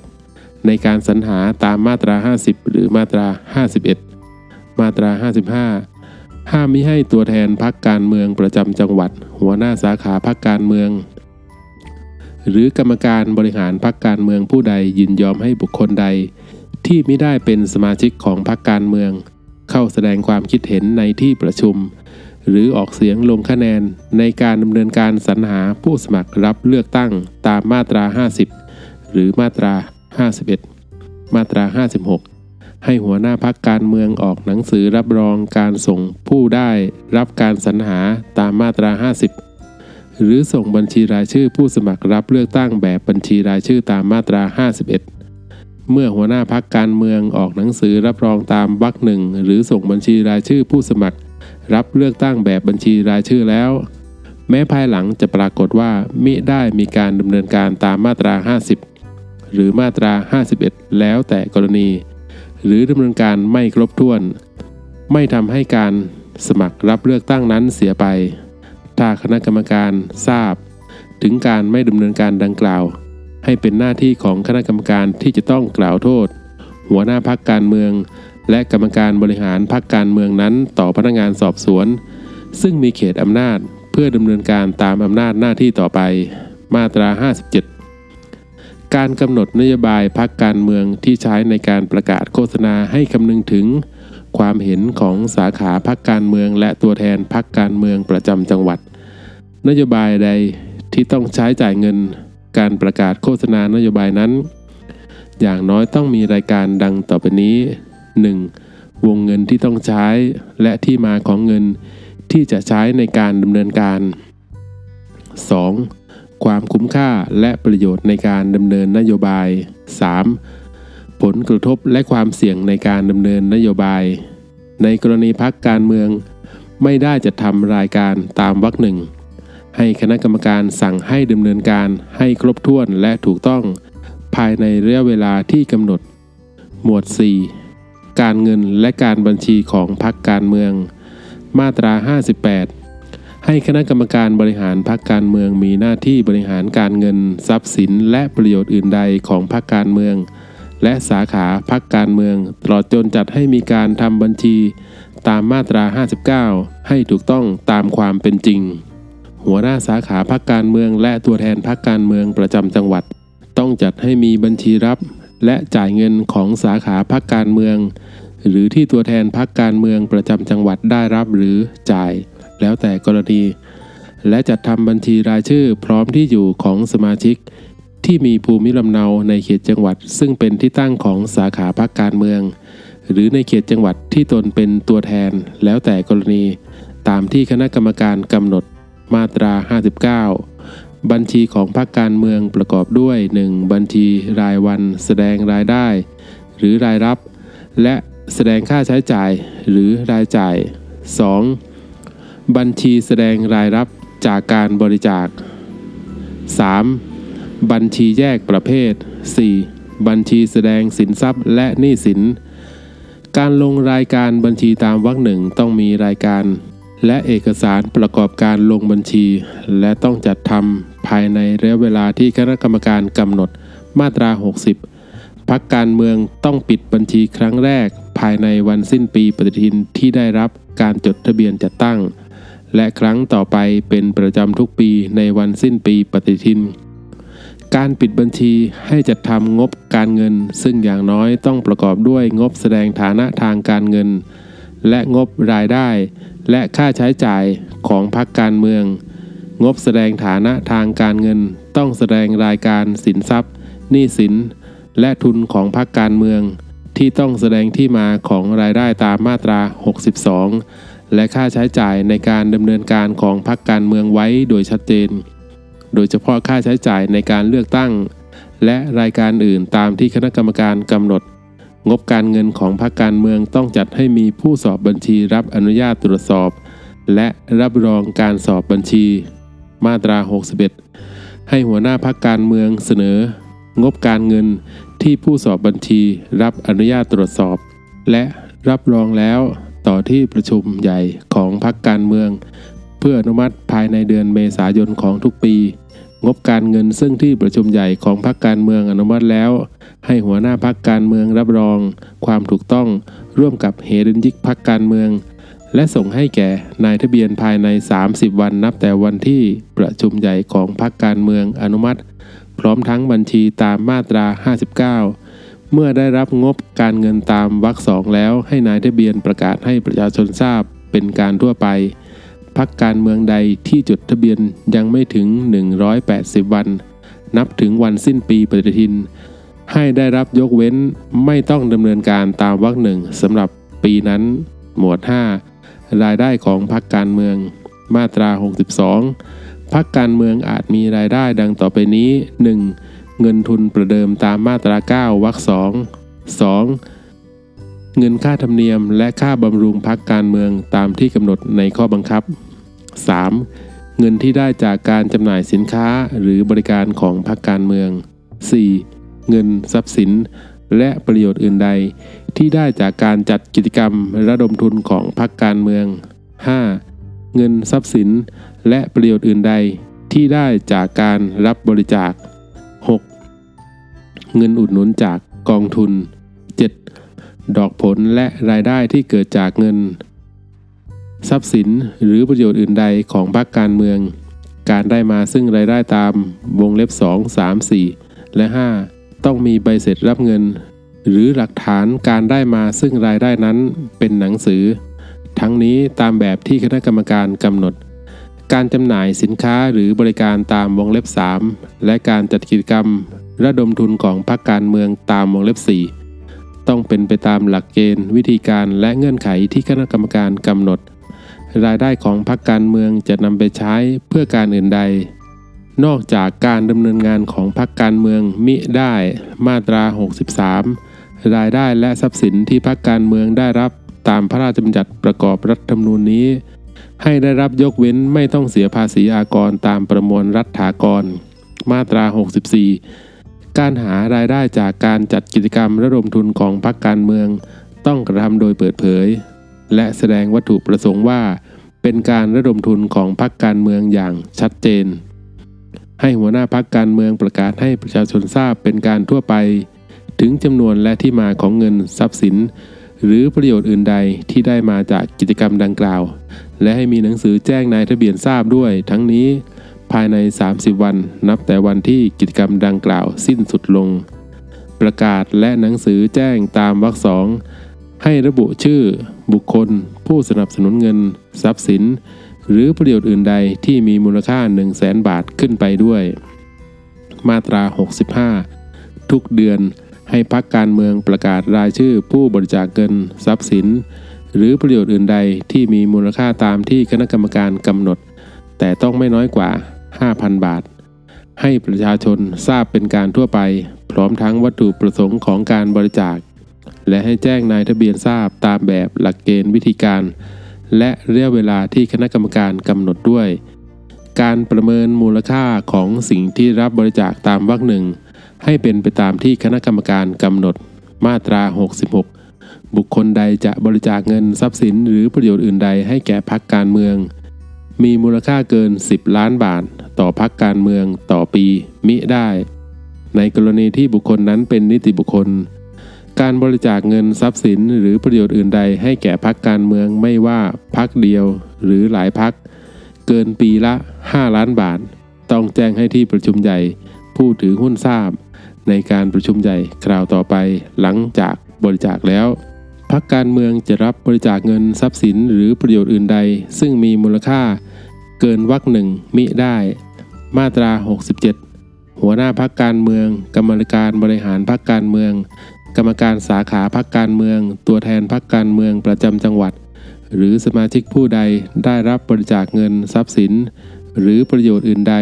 โดยผู้บริจาคประสงค์จะบริจาคให้ เพื่อประโยชน์ในการดำเนินกิจกรรมของพรรคการเมือง ต้องแจ้งให้พรรคการเมืองทราบภายในระยะเวลาที่กำหนดในข้อบังคับ และให้พรรคการเมืองออกใบเสร็จรับเงิน หรือหลักฐานการรับเงิน ทรัพย์สิน หรือประโยชน์อื่นใดเป็นหนังสือ ให้แก่ผู้บริจาคเป็นหลักฐาน ทั้งนี้ตามแบบที่คณะกรรมการกำหนด กิจกรรมของพรรคการเมืองตามวรรคหนึ่งหมายความรวมถึงการดำเนินงานทางการเมืองของพรรคการเมือง สาขาพรรคการเมือง ตัวแทนพรรคการเมืองประจำจังหวัด สมาชิก หรือผู้สมัครรับเลือกตั้งด้วย มาตรา 68 ภายใต้บังคับมาตรา 65 และมาตรา 67 นับแต่วันที่พระราชกฤษฎีกาให้มีการเลือกตั้งสมาชิกสภาผู้แทนราษฎรประกาศ ใช้บังคับแล้วจนถึงวันเลือกตั้ง ผู้สมัครรับเลือกตั้งผู้ใดได้รับบริจาคเงิน ทรัพย์สิน หรือประโยชน์อื่นใดที่มีมูลค่ารวมกันแล้วเกิน 10,000 บาทต่อวัน โดยผู้บริจาคประสงค์จะบริจาคให้ พื่อประโยชน์ในการดำเนินกิจกรรมทางการเมืองของผู้สมัครรับเลือกตั้ง ผู้นั้น หรือของพรรคการเมืองหรือเพื่อใช้ในการเลือกตั้ง ต้องแจ้งให้คณะกรรมการทราบภายใน 7 วัน นับแต่วันที่ได้รับบริจาคตามวิธีการที่คณะกรรมการกำหนด ถ้าสิ่งของที่รับบริจาคตามวรรคหนึ่งไม่อาจนำส่งพรรคการเมืองได้ หรือเป็นของสดเสียได้ ให้ผู้สมัครรับเลือกตั้งผู้นั้นแจ้งให้พรรคการเมืองทราบ เพื่อบันทึกมูลค่าของสิ่งนั้นไว้เป็นค่าใช้จ่ายในการหาเสียงเลือกตั้งของผู้สมัครผู้นั้น ในกรณีที่ผู้สมัครรับเลือกตั้งผู้ใด มีเหตุสงสัยว่าเงินทรัพย์สินหรือประโยชน์อื่นใด ที่ตนได้รับเป็นไปเพื่อประโยชน์ในการดำเนินกิจกรรมของพรรคการเมือง หรือเพื่อใช้ในการเลือกตั้งตามวรรคหนึ่งหรือให้เป็นสิ่งของตามวรรคสองหรือไม่ให้ส่งเรื่องให้คณะกรรมการวินิจฉัย ซึ่งคณะกรรมการต้องวินิจฉัยให้แล้วเสร็จภายใน 15 วันนับแต่วันที่ได้รับเรื่อง มาตรา 69 ผู้เสียภาษีเงินได้ ซึ่งไม่ใช่นิติบุคคล มีสิทธิแสดงเจตนาในแบบแสดงรายการภาษีเงินได้บุคคลธรรมดาประจำปี ให้รัฐนำเงินที่ตนได้เสียภาษีไว้ไปอุดหนุนพักการเมือง ที่ตนระบุพักใดพักหนึ่ง ปีละ 500 บาทได้ ทั้งนี้ตามหลักเกณฑ์วิธีการและเงื่อนไขที่อธิบดีกรมสรรพากรกำหนด ให้กรมสรรพากรจัดทำรายชื่อพักการเมืองที่ได้รับการระบุตามวรรคหนึ่งพร้อมจำนวนเงิน ที่แต่ละพักการเมืองจะได้รับการอุดหนุนจากการแสดงเจตนา ตามวรรคหนึ่งทั้งหมด ส่งให้นายทะเบียน และโอนเงินดังกล่าวให้กองทุนภายในเดือนกันยายนของทุกปี เพื่อโอนต่อให้พักการเมืองที่ได้รับอุดหนุนตามมาตรานี้ ทั้งนี้ตามหลักเกณฑ์และวิธีการที่คณะกรรมการและกรมสรรพากรจะได้ตกลงกัน มาตรา 70 ผู้บริจาคเงินแก่พักการเมืองมีสิทธิ์นำเงินจำนวนที่บริจาคไปหักเป็นค่าลดหย่อนหรือรายจ่ายเพื่อการบริจาคตามที่กำหนดในประมวลรัฐากรได้ ตามจำนวนที่บริจาคแต่ไม่เกิน 10,000 บาทสำหรับ บุคคลธรรมดา และไม่เกิน 50,000 บาทสำหรับนิติบุคคล วิธีการขอหักค่าลดหย่อนตามวรรคหนึ่ง ให้เป็นไปตามที่อธิบดีกรมสัมภากรกำหนด เพื่อประโยชน์ในการหักค่าลดหย่อน ให้ถือว่าการสนับสนุนเงินทรัพย์สิน หรือประโยชน์อื่นใด ตามมาตรา 64 เป็นเงินบริจาคตามวรรคหนึ่งมาตรา 71 ให้หัวหน้าพักการเมือง และเฮเลนยิกพักการเมืองเปิดบัญชีกับธนาคารพาณิชย์ โดยระบุชื่อเจ้าของบัญชีในนามของพักการเมืองนั้น และให้หัวหน้าพักการเมืองแจ้งหมายเลขบัญชี และบัญชีเงินฝาก และจำนวนเงินที่เปิดบัญชีของทุกบัญชี ให้นายทะเบียนทราบภายใน 7 วันนับแต่วันที่เปิดบัญชีดังกล่าว มาตรา 72ห้ามไม่ให้พักการเมืองและผู้ดำรงตำแหน่งในพักการเมืองรับบริจาคเงินทรัพย์สิน หรือประโยชน์อื่นใด โดยรู้หรือควรจะรู้ว่า ได้มาโดยไม่ชอบด้วยกฎหมาย หรือมีเหตุอันควรสงสัยว่า มีแหล่งที่มาโดยไม่ชอบด้วยกฎหมาย มาตรา 73 ห้ามไม่ให้ข้าราชการการเมืองใช้สถานะหรือตำแหน่งหน้าที่เรียรัยหรือชักชวนให้มีการบริจาคให้พักการเมือง หรือผู้สมัครรับเลือกตั้งเป็นสมาชิกสภาผู้แทนราษฎร แต่ไม่รวมถึงการที่ข้าราชการการเมืองผู้นั้น เข้าร่วมกิจกรรมตามมาตรา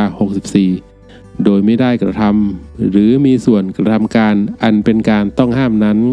มาตรา 74 ห้ามมิให้พักการเมืองหรือสมาชิกรับบริจาคเงินทรัพย์สินหรือประโยชน์อื่นใดจาก 1. บุคคลผู้ไม่มีสัญชาติไทย 2. นิติบุคคลตามกฎหมายต่างประเทศที่ประกอบธุรกิจ หรือกิจการหรือจดทะเบียนสาขาอยู่ในหรือนอกราชอาณาจักร 3. นิติบุคคลที่จดทะเบียนในราชอาณาจักร โดยมีบุคคลผู้ไม่มีสัญชาติไทย มีทุนหรือเป็นผู้ถือหุ้น เกินกว่าร้อยละ 49 ในกรณีที่บริษัทมหาชนจำกัดที่จดทะเบียนในตลาดหลักทรัพย์แห่งประเทศไทย ให้พิจารณาตามที่ปรากฏในทะเบียนผู้ถือหุ้นของบริษัทดังกล่าว หุ้นที่ไม่ปรากฏชื่อผู้ถือ หรือถือโดยตัวแทนของบุคคลที่ไม่เปิดเผยชื่อ ให้ถือว่าเป็นหุ้นที่ถือโดยผู้ไม่มีสัญชาติไทย 4. คณะบุคคล ให้นิติบุคคลที่ได้รับทุน หรือได้รับเงินอุดหนุนจากต่างประเทศ ซึ่งมีวัตถุประสงค์ดำเนินกิจการเพื่อประโยชน์ของบุคคลผู้ไม่มีสัญชาติไทย หรือซึ่งมีผู้จัดการหรือกรรมการเป็นบุคคลผู้ไม่มีสัญชาติไทย 5. บุคคล คณะบุคคล หรือนิติบุคคล ที่ได้รับบริจาคเพื่อดำเนินกิจการของพรรคการเมือง หรือเพื่อดำเนินกิจกรรมทางการเมืองจากบุคคล คณะบุคคล หรือนิติบุคคลตามวงเล็บ 1 วงเล็บ 2 วงเล็บ 3 หรือวงเล็บ 4 วงเล็บ 6 บุคคล คณะบุคคล หรือนิติบุคคลที่มีลักษณะทำนองเดียวกันกับวงเล็บ 1 วงเล็บ 2 วงเล็บ 3 วงเล็บ 4 หรือวงเล็บ 5 ตามที่คณะกรรมการกำหนด ความในวรรคหนึ่งไม่ใช้บังคับกับกรณีสมาชิกรับบริจาคเงินทรัพย์สิน หรือประโยชน์อื่นใดดังกล่าวที่ไม่ใช่เพื่อดำเนินกิจกรรมทางการเมือง มาตรา 75 บุคคลคณะบุคคล หรือนิติบุคคลตามมาตรา 74 จะบริจาคเงินทรัพย์สิน หรือประโยชน์อื่นใด ให้แก่พรรคการเมืองหรือสมาชิก เพื่อดำเนินกิจกรรมของพรรคการเมือง หรือเพื่อดำเนินกิจกรรมทางการเมืองมิได้ มาตรา 76 ห้ามมิให้หน่วยงานของรัฐ รัฐวิสาหกิจ หน่วยงานอื่นใดของรัฐ หรือกิจการที่รัฐถือหุ้นใหญ่ บริจาคเงินทรัพย์สิน หรือประโยชน์อื่นใดให้แก่พรรคการเมือง หรือเข้าร่วมกิจกรรมตามมาตรา 64 กิจการที่รัฐถือหุ้นใหญ่ตามวรรคหนึ่งให้หมายถึงกิจการที่รัฐเป็นหุ้นส่วน หรือถือหุ้นอยู่เป็นจำนวนมากที่สุด ในบรรดาผู้เป็นหุ้นส่วน หรือผู้ถือหุ้นรายอื่นๆ หรือมีจำนวนถึง 1 ใน 3 ของหุ้นส่วน หรือหุ้นทั้งหมดของนิติบุคคลนั้น ความในวรรคหนึ่งให้ใช้บังคับกับวัด หรือนิติบุคคลอื่นที่มีวัตถุประสงค์เพื่อการศาสนา และองค์กรทางศาสนาไม่ว่าจะมีสถานะเป็นนิติบุคคลหรือไม่ด้วย โดยคณะกรรมการจะกำหนดให้ใช้บังคับกับนิติบุคคลอื่น ที่มีวัตถุประสงค์เพื่อประโยชน์สาธารณะ หรือนิติบุคคลที่ไม่ได้มีวัตถุประสงค์เพื่อหากำไรมาแบ่งปันกันด้วยก็ได้ มาตรา 77 เพื่อประโยชน์ในการดำเนินการ เกี่ยวกับการบริจาคเงินทรัพย์สินหรือประโยชน์อื่นใด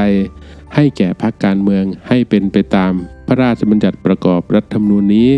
ให้คณะกรรมการมีอำนาจกำหนดมาตรการและวิธีการที่จำเป็นให้พรรคการเมืองปฏิบัติ เพื่อให้การรับบริจาคของพรรคการเมือง เป็นไปโดยชอบด้วยกฎหมาย เปิดเผยและตรวจสอบได้ และให้มีหน้าที่ตรวจสอบความถูกต้อง ของการบริจาคแก่พรรคการเมือง รวมทั้งให้มีอำนาจออกคำสั่งตามที่เห็นสมควร เพื่อให้พรรคการเมืองปฏิบัติให้เป็นไปโดยถูกต้อง ให้พรรคการเมืองมีหน้าที่ปฏิบัติให้เป็นไปตามคำสั่งของคณะกรรมการ หมวด 6 กองทุนเพื่อการพัฒนาพรรคการเมือง มาตรา 78 ให้มีกองทุนเพื่อการพัฒนาพรรคการเมืองกองทุนหนึ่งในสำนักงานมีวัตถุประสงค์ เพื่อใช้เป็นทุนหมุนเวียนและใช้จ่ายในการสนับสนุนพรรคการเมือง การให้การศึกษาแก่ประชาชนทั่วไป เกี่ยวกับการปกครองระบอบประชาธิปไตย อันมีพระมหากษัตริย์ทรงเป็นประมุข การส่งเสริมการมีส่วนร่วมของประชาชน การส่งเสริมให้เกิดการพัฒนาพรรคการเมือง ให้เป็นสถาบันทางการเมืองของประชาชน ซึ่งมีอุดมการทางการเมืองร่วมกัน และสมาชิก มีส่วนร่วมในการดำเนินการอย่างแท้จริง และการดำเนินการอื่นใดที่มีกฎหมายกำหนด กองทุนประกอบด้วยเงินและทรัพย์สินดังต่อไปนี้ 1. เงินทรัพย์สิน สิทธิ หนี้สิน ภาระผูกพัน และงบประมาณที่โอนมาตามมาตรา 147 2. เงินที่รับจากงบประมาณรายจ่าย 3. เงินที่รับจากกรมสัมภากรตามมาตรา 69 4. เงินค่าธรรมเนียมการสมัครรับเลือกตั้ง ตามพระราชบัญญัติประกอบรัฐธรรมนูญ ว่าด้วยการเลือกตั้งสมาชิกสภาผู้แทนราษฎร 5. เงินและดอกเบี้ยที่เรียกคืนจากผู้ซึ่งต้องรับผิด ในการจัดให้มีการเลือกตั้งใหม่ อันเนื่องจากการเลือกตั้งไม่เป็นไปโดยสุจริตหรือเที่ยงธรรม 6. เงินทรัพย์สิน หรือประโยชน์อื่นใดที่พักการเมืองได้มาโดยฝ่าฝืน หรือไม่ปฏิบัติตามพระราชบัญญัติประกอบรัฐธรรมนูญนี้ 7. เงินทรัพย์สินหรือประโยชน์อื่น ที่ตกเป็นของกองทุนตามมาตรา 95 และมาตรา 125 8. เงินทรัพย์สินหรือประโยชน์อื่นใดที่มีผู้มอบให้ แต่กองทุนจะรับมอบเงินทรัพย์สินหรือประโยชน์อื่นใดจากบุคคลตามมาตรา 74 มิได้ 9. ดอกผลและรายได้ที่เกิดจากเงินทรัพย์สินและประโยชน์อื่นใดของกองทุน เงินตามวงเล็บ 3 ให้จัดสรรให้พักการเมือง ที่ผู้เสียภาษีเงินได้ แสดงเจตนาไว้ตามที่อธิบดีกรมสัมภากร แจ้งให้นายทะเบียน ทราบตามมาตรา 69 เงินของกองทุนให้ใช้ได้เฉพาะเพื่อการอันเป็นวัตถุประสงค์ของกองทุน และตามที่บัญญัติไว้ในพระราชบัญญัติประกอบรัฐธรรมนูญนี้ มาตรา 79 ทรัพย์สินของกองทุนเป็นทรัพย์สินของแผ่นดิน ไม่อยู่ในความรับผิดแห่งการบังคับคดี และผู้ใดจะยกอายุความขึ้นเป็นข้อต่อสู้ไม่ได้ มาตรา 80 ให้คณะกรรมการมีหน้าที่และอำนาจในการควบคุมดูแลการดำเนินการ และการใช้จ่ายเงินของกองทุน ให้เป็นไปตามพระราชบัญญัติประกอบรัฐธรรมนูญนี้ ในการจัดสรรเงินสนับสนุนแก่พรรคการเมือง การบริหารและควบคุมดูแลกองทุน ให้คณะกรรมการแต่งตั้ง คณะกรรมการกองทุนขึ้น คณะหนึ่งเพื่อทำหน้าที่แทนประกอบด้วย ประธานกรรมการการเลือกตั้ง เป็นประธานกรรมการ กรรมการการเลือกตั้ง ซึ่งคณะกรรมการมอบหมายหนึ่งคน ผู้แทนกระทรวงการคลังหนึ่งคน ผู้แทนสำนักงบประมาณหนึ่งคน และผู้ทรงคุณวุฒิจำนวนสองคนเป็นกรรมการ และให้นายทะเบียนเป็นกรรมการและเลขานุการ วาระการดำรงตำแหน่งเบี้ยประชุม การพ้นจากตำแหน่งของกรรมการกองทุน ผู้ทรงคุณวุฒิและการประชุม ของคณะกรรมการกองทุน ให้เป็นไปตามที่คณะกรรมการกำหนด ในกรณีที่คณะกรรมการกองทุนมีองค์ประกอบไม่ครบตามวรรคสองไม่ว่าด้วยเหตุใด ให้คณะกรรมการกองทุนปฏิบัติหน้าที่ต่อไปได้ โดยให้ถือว่าคณะกรรมการกองทุนประกอบด้วยกรรมการเท่าที่มีอยู่ มาตรา 81 ภายใน 30 วันนับแต่วันสิ้นปีงบประมาณให้คณะกรรมการกำหนดวงเงิน ที่จะจัดสรรเป็นเงินอุดหนุนแก่พรรคการเมืองสำหรับปี งบประมาณถัดไปประกอบด้วย 1. เงินที่ได้รับจากกรมสัมภากรตามมาตรา 69 2. เงินที่ได้รับจากงบประมาณรายจ่ายตามมาตรา 78 วงเล็บ 2 ไม่น้อยกว่าร้อยละ 50 แต่ไม่เกินร้อยละ 70 3. เงินค่าธรรมเนียมตามมาตรา 78 วงเล็บ 4 ไม่เกินร้อยละ 50 4. เงินที่ได้รับจากการเรียกคืนตามมาตรา 78 วงเล็บ 5 ที่ได้รับในปีงบประมาณก่อนหน้านั้น ไม่เกินร้อยละ 70 5. เงินหรือทรัพย์สินที่มีผู้มอบให้ตามมาตรา 78 วงเล็บ 8 ถ้าผู้มอบให้ระบุวัตถุประสงค์ว่า ให้แก่พักการเมืองหรือเพื่อการอื่น ให้นำมาจัดสรรตามที่ผู้มอบให้ระบุวัตถุประสงค์ไว้ ถ้าผู้มอบให้ไม่ได้ระบุวัตถุประสงค์ไว้ ให้นำมาจัดสรรไม่เกินร้อยละ 70 6. ดอกผลของกองทุนตามมาตรา 78 วงเล็บ 9 ไม่เกินร้อยละ 80 มาตรา 82 เงินกองทุนดังต่อไปนี้ ให้นำมาจัดสรรเพื่อใช้จ่ายเพื่อการบริหารกองทุน และการดำเนินกิจการของคณะกรรมการและสำนักงานเฉพาะในส่วนที่เกี่ยวกับ กิจการอันเป็นวัตถุประสงค์ของกองทุน รวมทั้งค่าใช้จ่ายในการชำระพันชีตามที่สำนักงานการตรวจเงินแผ่นดินเรียกเก็บ 1. เงินที่รับจากงบประมาณรายจ่ายตามมาตรา 78 วงเล็บ 2 ไม่เกินร้อยละ 30 2. เงินค่าธรรมเนียมตามมาตรา 78 วงเล็บ 4 ไม่เกินร้อยละ 50 3. เงินหรือทรัพย์สินตามมาตรา 78 วงเล็บ 6 4. เงินหรือทรัพย์สินตามมาตรา 78 วงเล็บ 7 5. ดอกผลของกองทุนตามมาตรา 78 วงเล็บ 9 ไม่เกินร้อยละ 20 6. เงินหรือทรัพย์สินที่มีผู้มอบให้ที่ระบุให้แก่คณะกรรมการหรือสำนักงาน หรือไม่เกินร้อยละ 30 ของเงินที่มีผู้มอบให้ โดยไม่ได้ระบุวัตถุประสงค์ การใช้จ่ายเงินตามวรรคหนึ่งให้เป็นไปตามหลักเกณฑ์วิธีการและเงื่อนไขที่คณะกรรมการกำหนด แต่การนำไปใช้เพื่อการเดินทางไปต่างประเทศไม่ว่าในกรณีใด ๆ จะกระทำมิได้ เงินที่เหลือจากการใช้จ่ายของทุกปี ให้นำส่งคืนเข้ากองทุน มาตรา 83 การจัดสรรเงินตามมาตรา 81 ให้แก่พักการเมือง ให้ดำเนินการตามหลักเกณฑ์ดังต่อไปนี้ 1. เงินจัดสรรตามมาตรา 81 วงเล็บ1ให้จัดสรรให้พักการเมืองตามที่ผู้เสียภาษีได้ระบุไว้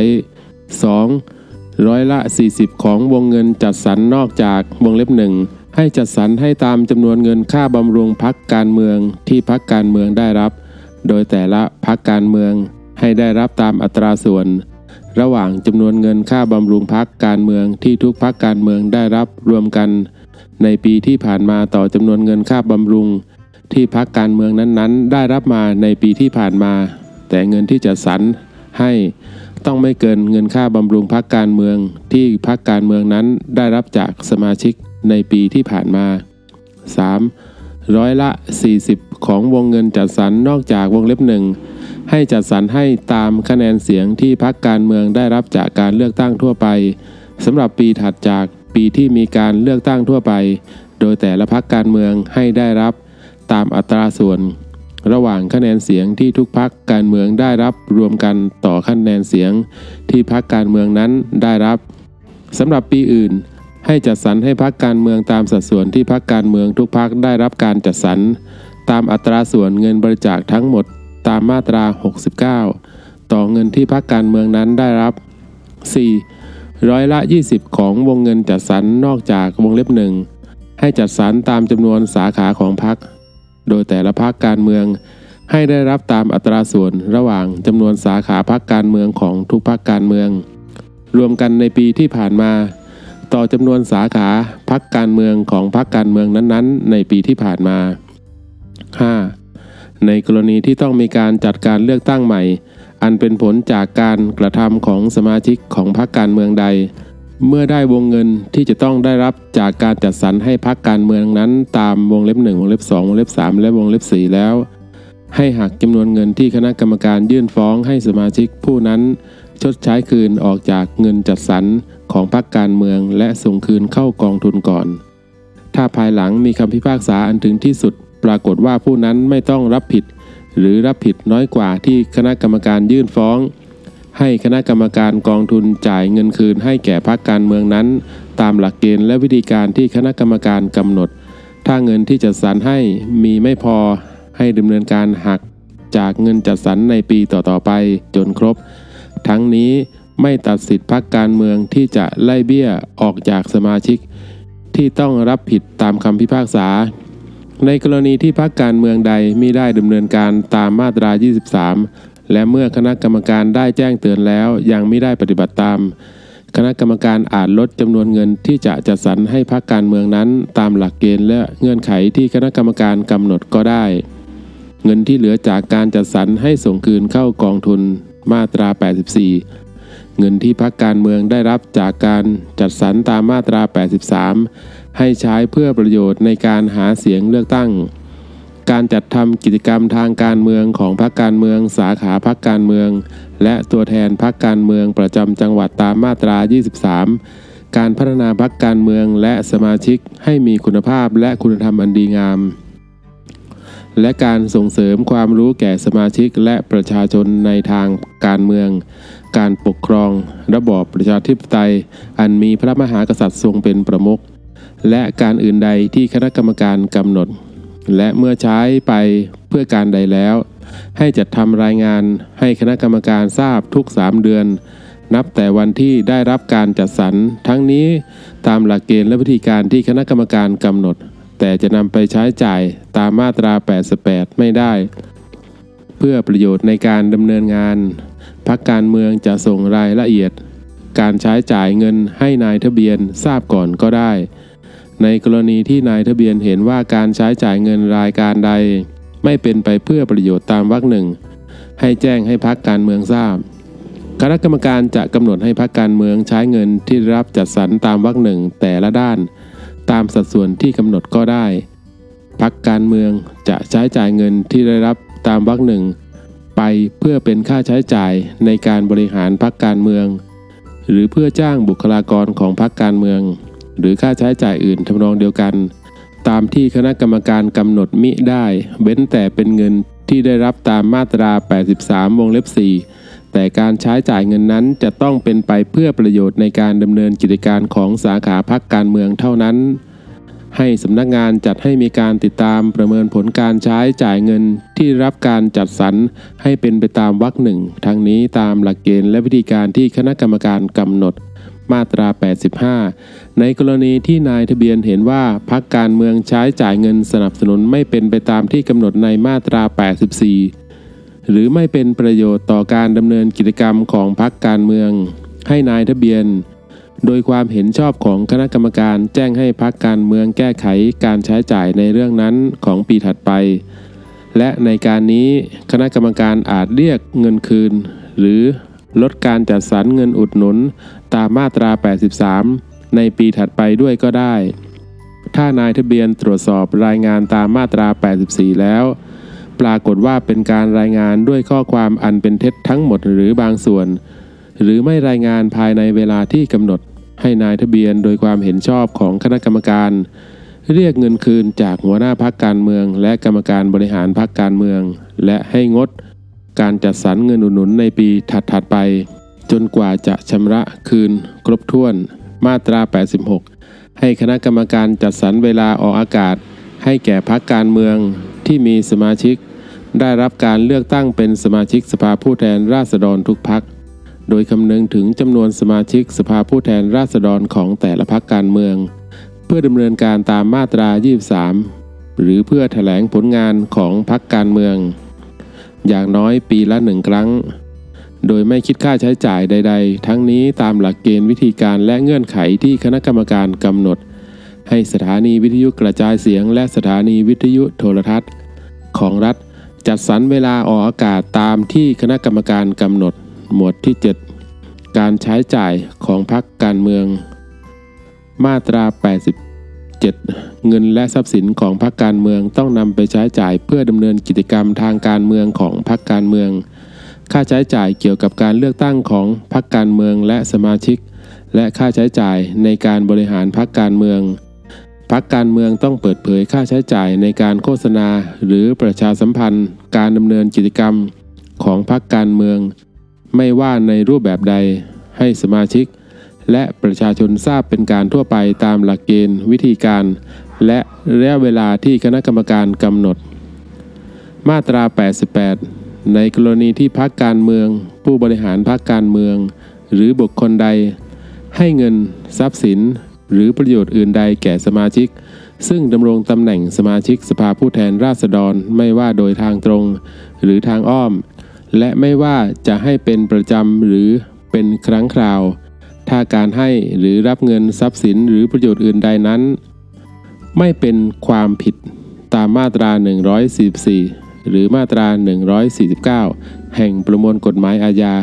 ให้พักการเมืองผู้บริหารพักการเมืองหรือบุคคลนั้น แล้วแต่กรณี แจ้งให้นายทะเบียนทราบถึงการให้เงินทรัพย์สิน หรือประโยชน์อื่นใดนั้น ตามหลักเกณฑ์วิธีการและระยะเวลาที่นายทะเบียนกำหนด และให้ประกาศให้ประชาชนทราบเป็นการทั่วไปด้วยห้ามมิให้สมาชิกซึ่งดำรงตำแหน่งสมาชิกสภาผู้แทนราษฎร รับเงินทรัพย์สิน หรือประโยชน์อื่นใดจากบุคคลใด โดยไม่มีมูลอันจะอ้างได้ตามกฎหมาย เว้นแต่เงินที่ได้มีการแจ้งไว้ตามวรรคหนึ่งมาตรา 89 ให้เป็นหน้าที่ของคณะกรรมการบริหารพรรคการเมืองที่จะต้องตรวจสอบและควบคุม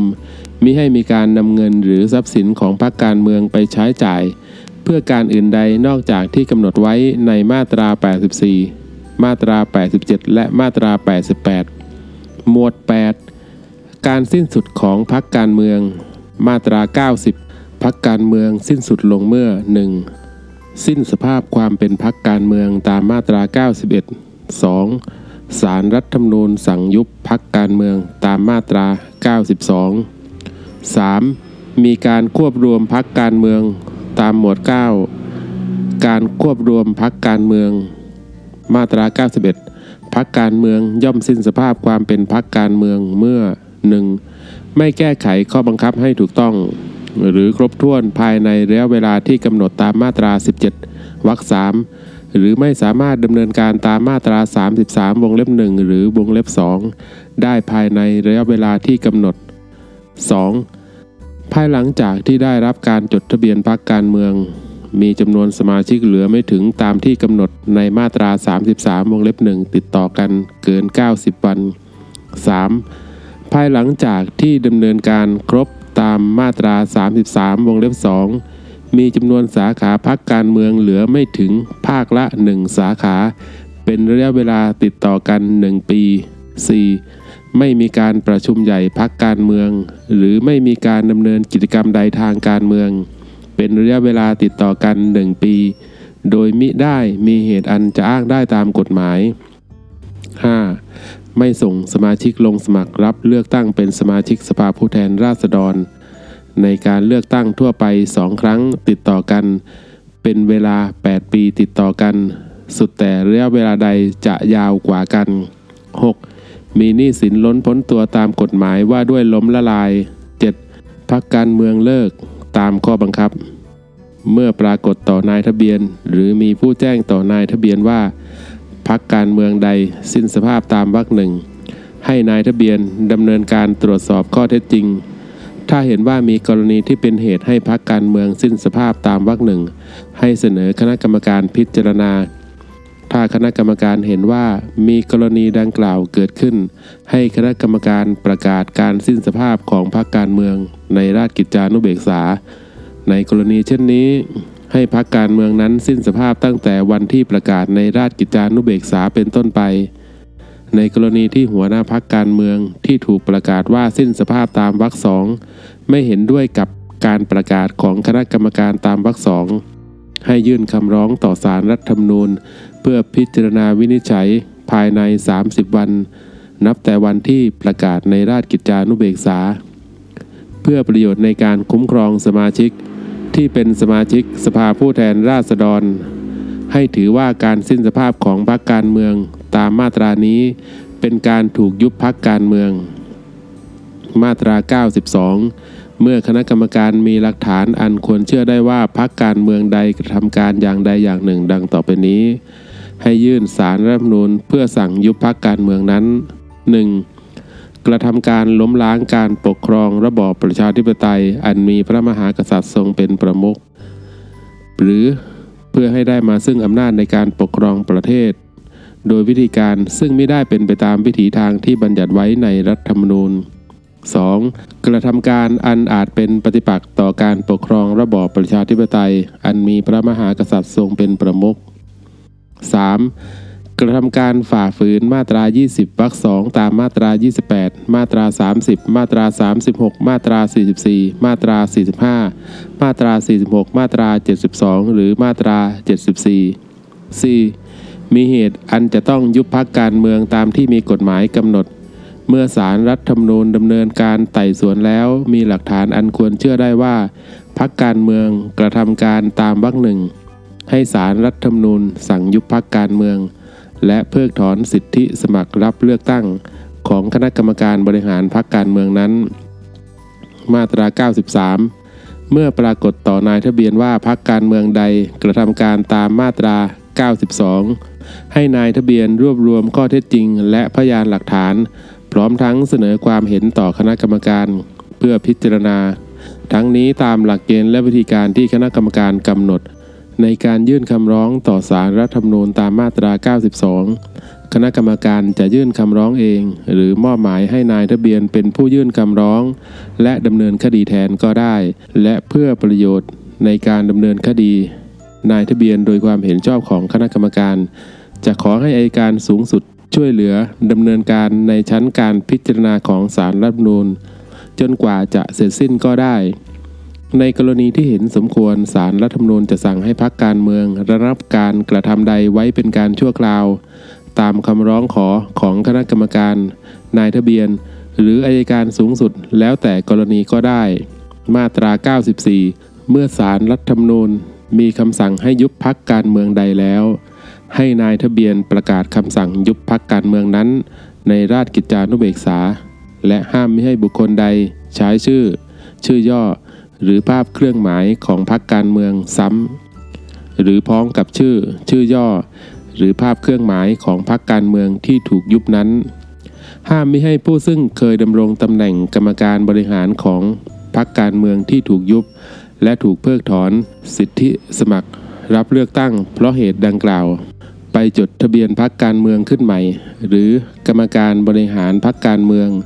หรือมีส่วนร่วมในการจัดตั้งพรรคการเมืองขึ้นใหม่อีก ทั้งนี้ภายในกำหนด 10 ปี นับแต่วันที่พรรคการเมืองนั้นถูกยุบ มาตรา 95 ในกรณีที่พรรคการเมืองสิ้นสภาพหรือยุบตามบทบัญญัติแห่งพระราชบัญญัติประกอบรัฐธรรมนูญนี้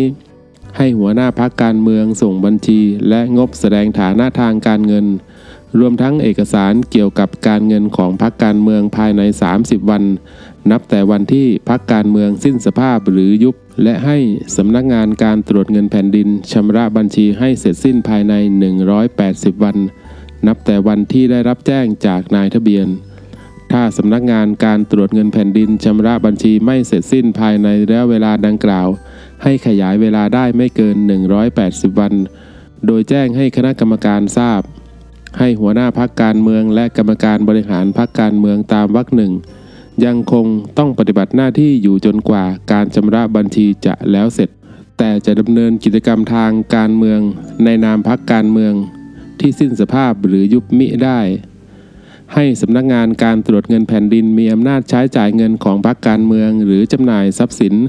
ของพรรคการเมือง เพื่อนำเงินมาเป็นค่าใช้จ่ายในการชำระบัญชีได้ ในกรณีที่พรรคการเมืองนั้นไม่มีเงินหรือทรัพย์สินเพียงพอกับค่าใช้จ่ายในการชำระบัญชี ให้คณะกรรมการสั่งจ่ายเงินจากกองทุนตามที่สำนักงาน การตรวจเงินแผ่นดินแจ้งให้ทราบ ในการชำระบัญชีเมื่อได้หักหนี้สินและค่าใช้จ่ายแล้ว ยังมีทรัพย์สินเหลืออยู่เท่าใด ให้โอนให้แก่องค์การสาธารณกุศลตามที่ระบุไว้ ในข้อบังคับ ถ้าในข้อบังคับไม่ได้ระบุไว้ ให้ทรัพย์สินที่เหลือนั้นตกเป็นของกองทุน ให้นำบทบัญญัติแห่งประมวลกฎหมายแพ่งและพาณิชย์ ว่าด้วยการชำระบัญชีห้างหุ้นส่วน จดทะเบียน ห้างหุ้นส่วนจำกัด และบริษัทจำกัดมาใช้บังคับ แก่การชำระบัญชีของพรรคการเมืองด้วยโดยอนุโลม หมวด 9 การควบรวมพรรคการเมือง มาตรา 96 ในระหว่างอายุของสภาผู้แทนราษฎรจะมีการควบรวมพรรคการเมือง ที่มีสมาชิกเป็นสมาชิก สภาผู้แทนราษฎรมิได้ มาตรา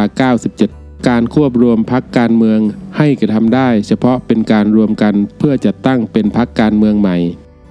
มาตรา 98 ในการควบรวมพักการเมืองตามมาตรา 97 ให้พักการเมืองที่จะรวมกันขอความเห็นชอบจากที่ประชุมใหญ่ของแต่ละพักการเมือง เมื่อที่ประชุมใหญ่ของแต่ละพักการเมืองเห็นชอบให้รวมกันแล้ว ให้หัวหน้าพักการเมือง และกรรมการบริหารพักการเมืองจำนวนพักการเมืองละ 10 คน ประชุมร่วมกัน เพื่อดำเนินการร่างข้อบังคับของพรรคการเมืองที่จะจัดตั้งขึ้นใหม่ เมื่อได้ดำเนินการตามวรรคสองแล้ว ให้ดำเนินการจัดให้มีการประชุมร่วมกันระหว่างสมาชิกของทุกพรรคการเมืองที่จะรวมกัน เพื่อประชุมตั้งพรรคการเมืองตามมาตรา 10 และดำเนินการขอจดทะเบียนจัดตั้งพรรคการเมืองตามมาตรา 11 การเรียกประชุมตั้งพรรคการเมืองต้องแจ้งให้สมาชิกของพรรคการเมืองที่จะรวมกันทราบก่อนวันประชุมไม่น้อยกว่า 7 วัน และให้ดำเนินการต่อไป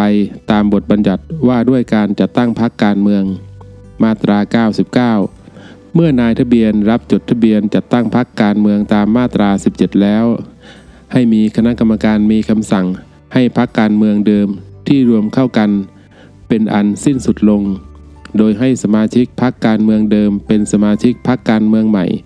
ที่จะตั้งขึ้นและให้บรรดาทรัพย์สินหนี้สิน สิทธิ และความรับผิดของพรรคการเมืองเดิม โอนไปเป็นของพรรคการเมืองใหม่ ตั้งแต่วันที่นายทะเบียนรับจดทะเบียนจัดตั้งพรรคการเมือง ในกรณีที่คณะกรรมการมีคำสั่งตามวรรคหนึ่งแล้ว ให้นายทะเบียนประกาศคำสั่ง การสิ้นสุดและการควบรวมพักการเมืองในราชกิจจานุเบกษา หมวด 10 บทกำหนดโทษ มาตรา 100 ในกรณีที่พระราชบัญญัติประกอบรัฐธรรมนูญนี้กำหนดให้ศาลสั่งเพิกถอนสิทธิเลือกตั้ง โดยมีกำหนดระยะเวลาหรือสั่งเพิกถอนสิทธิสมัครรับเลือกตั้ง ให้การเพิกถอนสิทธิดังกล่าวมีผลในทันที และเริ่มนับระยะเวลา นับแต่วันที่ศาลมีคำสั่งหรือคำพิพากษา เว้นแต่ศาลอุทธรณ์หรือศาลฎีกาจะมีคำสั่ง หรือคำพิพากษาเป็นอย่างอื่น มาตรา 101 ผู้ใดแจ้งหรือกล่าวหาพักการเมืองหรือบุคคลใดว่ากระทำความผิดตามพระราชบัญญัติประกอบรัฐธรรมนูญนี้ต่อคณะกรรมการ หรือเจ้าหน้าที่ของรัฐโดยรู้อยู่ว่าเป็นความเท็จ ต้องระวางโทษจำคุกไม่เกิน 5 ปี หรือปรับไม่เกิน 1 0 0 0 0แสนบาท หรือทั้งจำทั้งปรับ และให้ศาลสั่งเพิกถอนสิทธิสมัครรับเลือกตั้งของผู้นั้น ถ้าผู้กระทำความผิดตามวรรคหนึ่งเป็นพักการเมือง ต้องระวางโทษเป็น 2 เท่าของโทษที่กำหนดไว้ตามวรรคหนึ่งและให้คณะกรรมการส่งเรื่องให้ศาลรัฐธรรมนูญสั่งยุบพักการเมืองนั้น และเพิกถอนสิทธิสมัครรับเลือกตั้งของหัวหน้าพักการเมือง และคณะกรรมการบริหารพักการเมืองนั้น มาตรา 102 ผู้ใดไม่มาให้คำชี้แจงหรือไม่ส่งเอกสาร หรือหลักฐานแก่นายทะเบียนตามมาตรา 7 ต้องระวางโทษจำคุกไม่เกิน 6 เดือน หรือปรับไม่เกิน 10,000 บาท หรือทั้งจำทั้งปรับมาตรา 103 ผู้ใดยื่นเอกสารหรือหลักฐานตามมาตรา 13 อันเป็นเท็จ ต้องระวางโทษจำคุกไม่เกิน 3 ปี หรือปรับไม่เกิน 60,000 บาท หรือทั้งจำทั้งปรับ และให้ศาลสั่งเพิกถอนสิทธิเลือกตั้งของผู้นั้นมีกำหนด 5 ปี มาตรา 104 หัวหน้าสาขาพักการเมือง กรรมการสาขาพักการเมือง ตัวแทนพักการเมืองประจำจังหวัด หรือผู้ดำรงตำแหน่งในพักการเมือง ผู้ใดรู้ว่ามีการฝ่าฝืน หรือไม่ปฏิบัติตามมาตรา 22 วรรค2หรือวรรค4และไม่รายงานเป็นหนังสือให้คณะกรรมการบริหารพักการเมืองทราบ หรือหัวหน้าพักการเมือง หรือกรรมการบริหารพักการเมืองผู้ใดไม่ปฏิบัติตามมาตรา 95 วรรคหนึ่งหรือวรรคสอง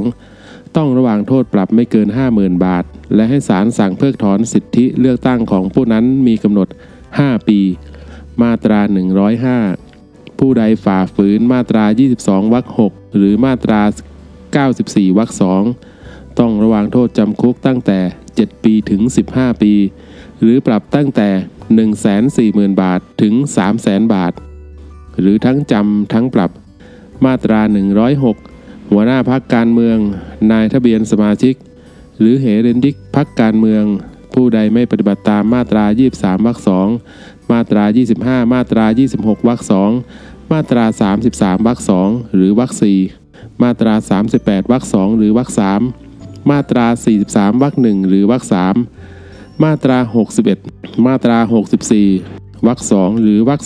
3หรือมาตรา 71 ต้องระวางโทษปรับไม่เกิน 50,000 บาท และปรับอีกวันละ 1,000 บาท ตลอดระยะเวลาที่ยังไม่ได้ปฏิบัติให้ถูกต้อง มาตรา 107 นายทะเบียนสมาชิกจัดทำทะเบียนสมาชิกอันเป็นเท็จ หรือพักการเมืองใดแอบอ้างว่าผู้ใดสมัครเป็นสมาชิกของตนตามมาตรา 25 วรรค3ต้องระวางโทษจำคุกไม่เกิน 3 ปี หรือปรับไม่เกิน 60,000 บาท หรือทั้งจำทั้งปรับ และให้ศาลสั่งเพิกถอนสิทธิเลือกตั้งของผู้นั้น มีกำหนด 5 ปี มาตรา 108 ผู้ใดฝ่าฝืนมาตรา 29 ต้องระวางโทษจำคุกตั้งแต่ 5 ปีถึง 10 ปี และปรับตั้งแต่ 1 0 0 0 0แบาทถึง 2 0 0 0 0 0บาท หรือทั้งจำทั้งปรับ และให้ศาลสั่งเพิกถอนสิทธิสมัครรับเลือกตั้งของผู้นั้น มาตรา 109 ผู้ใดฝ่าฝืนมาตรา 30 มาตรา 31 ต้องระวางโทษจำคุกไม่เกิน 5 ปี หรือปรับไม่เกิน 1 0 0 0 0แบาท หรือทั้งจำทั้งปรับ และให้ศาลสั่งเพิกถอนสิทธิเลือกตั้งของผู้นั้นมีกำหนด 5 ปี ถ้าความผิดตามวรรคหนึ่งเป็นการกระทำเพื่อให้ลง หรือขอลงสมัครรับเลือกตั้ง เป็นสมาชิกสภาผู้แทนราษฎร ต้องระวางโทษจำคุกตั้งแต่ 5 ปีถึง 10 ปี หรือปรับตั้งแต่ 1 0 0 0 0แบาทถึง 2 0 0 0 0 0 บาท หรือทั้งจำทั้งปรับ และศาลสั่งเพิกถอนสิทธิสมัครรับเลือกตั้งของผู้นั้น มาตรา 110 ผู้ใดฝ่าฝืนมาตรา 32 หรือมาตรา 94 วรรคหนึ่งต้องระวางโทษจำคุกไม่เกิน 1 ปี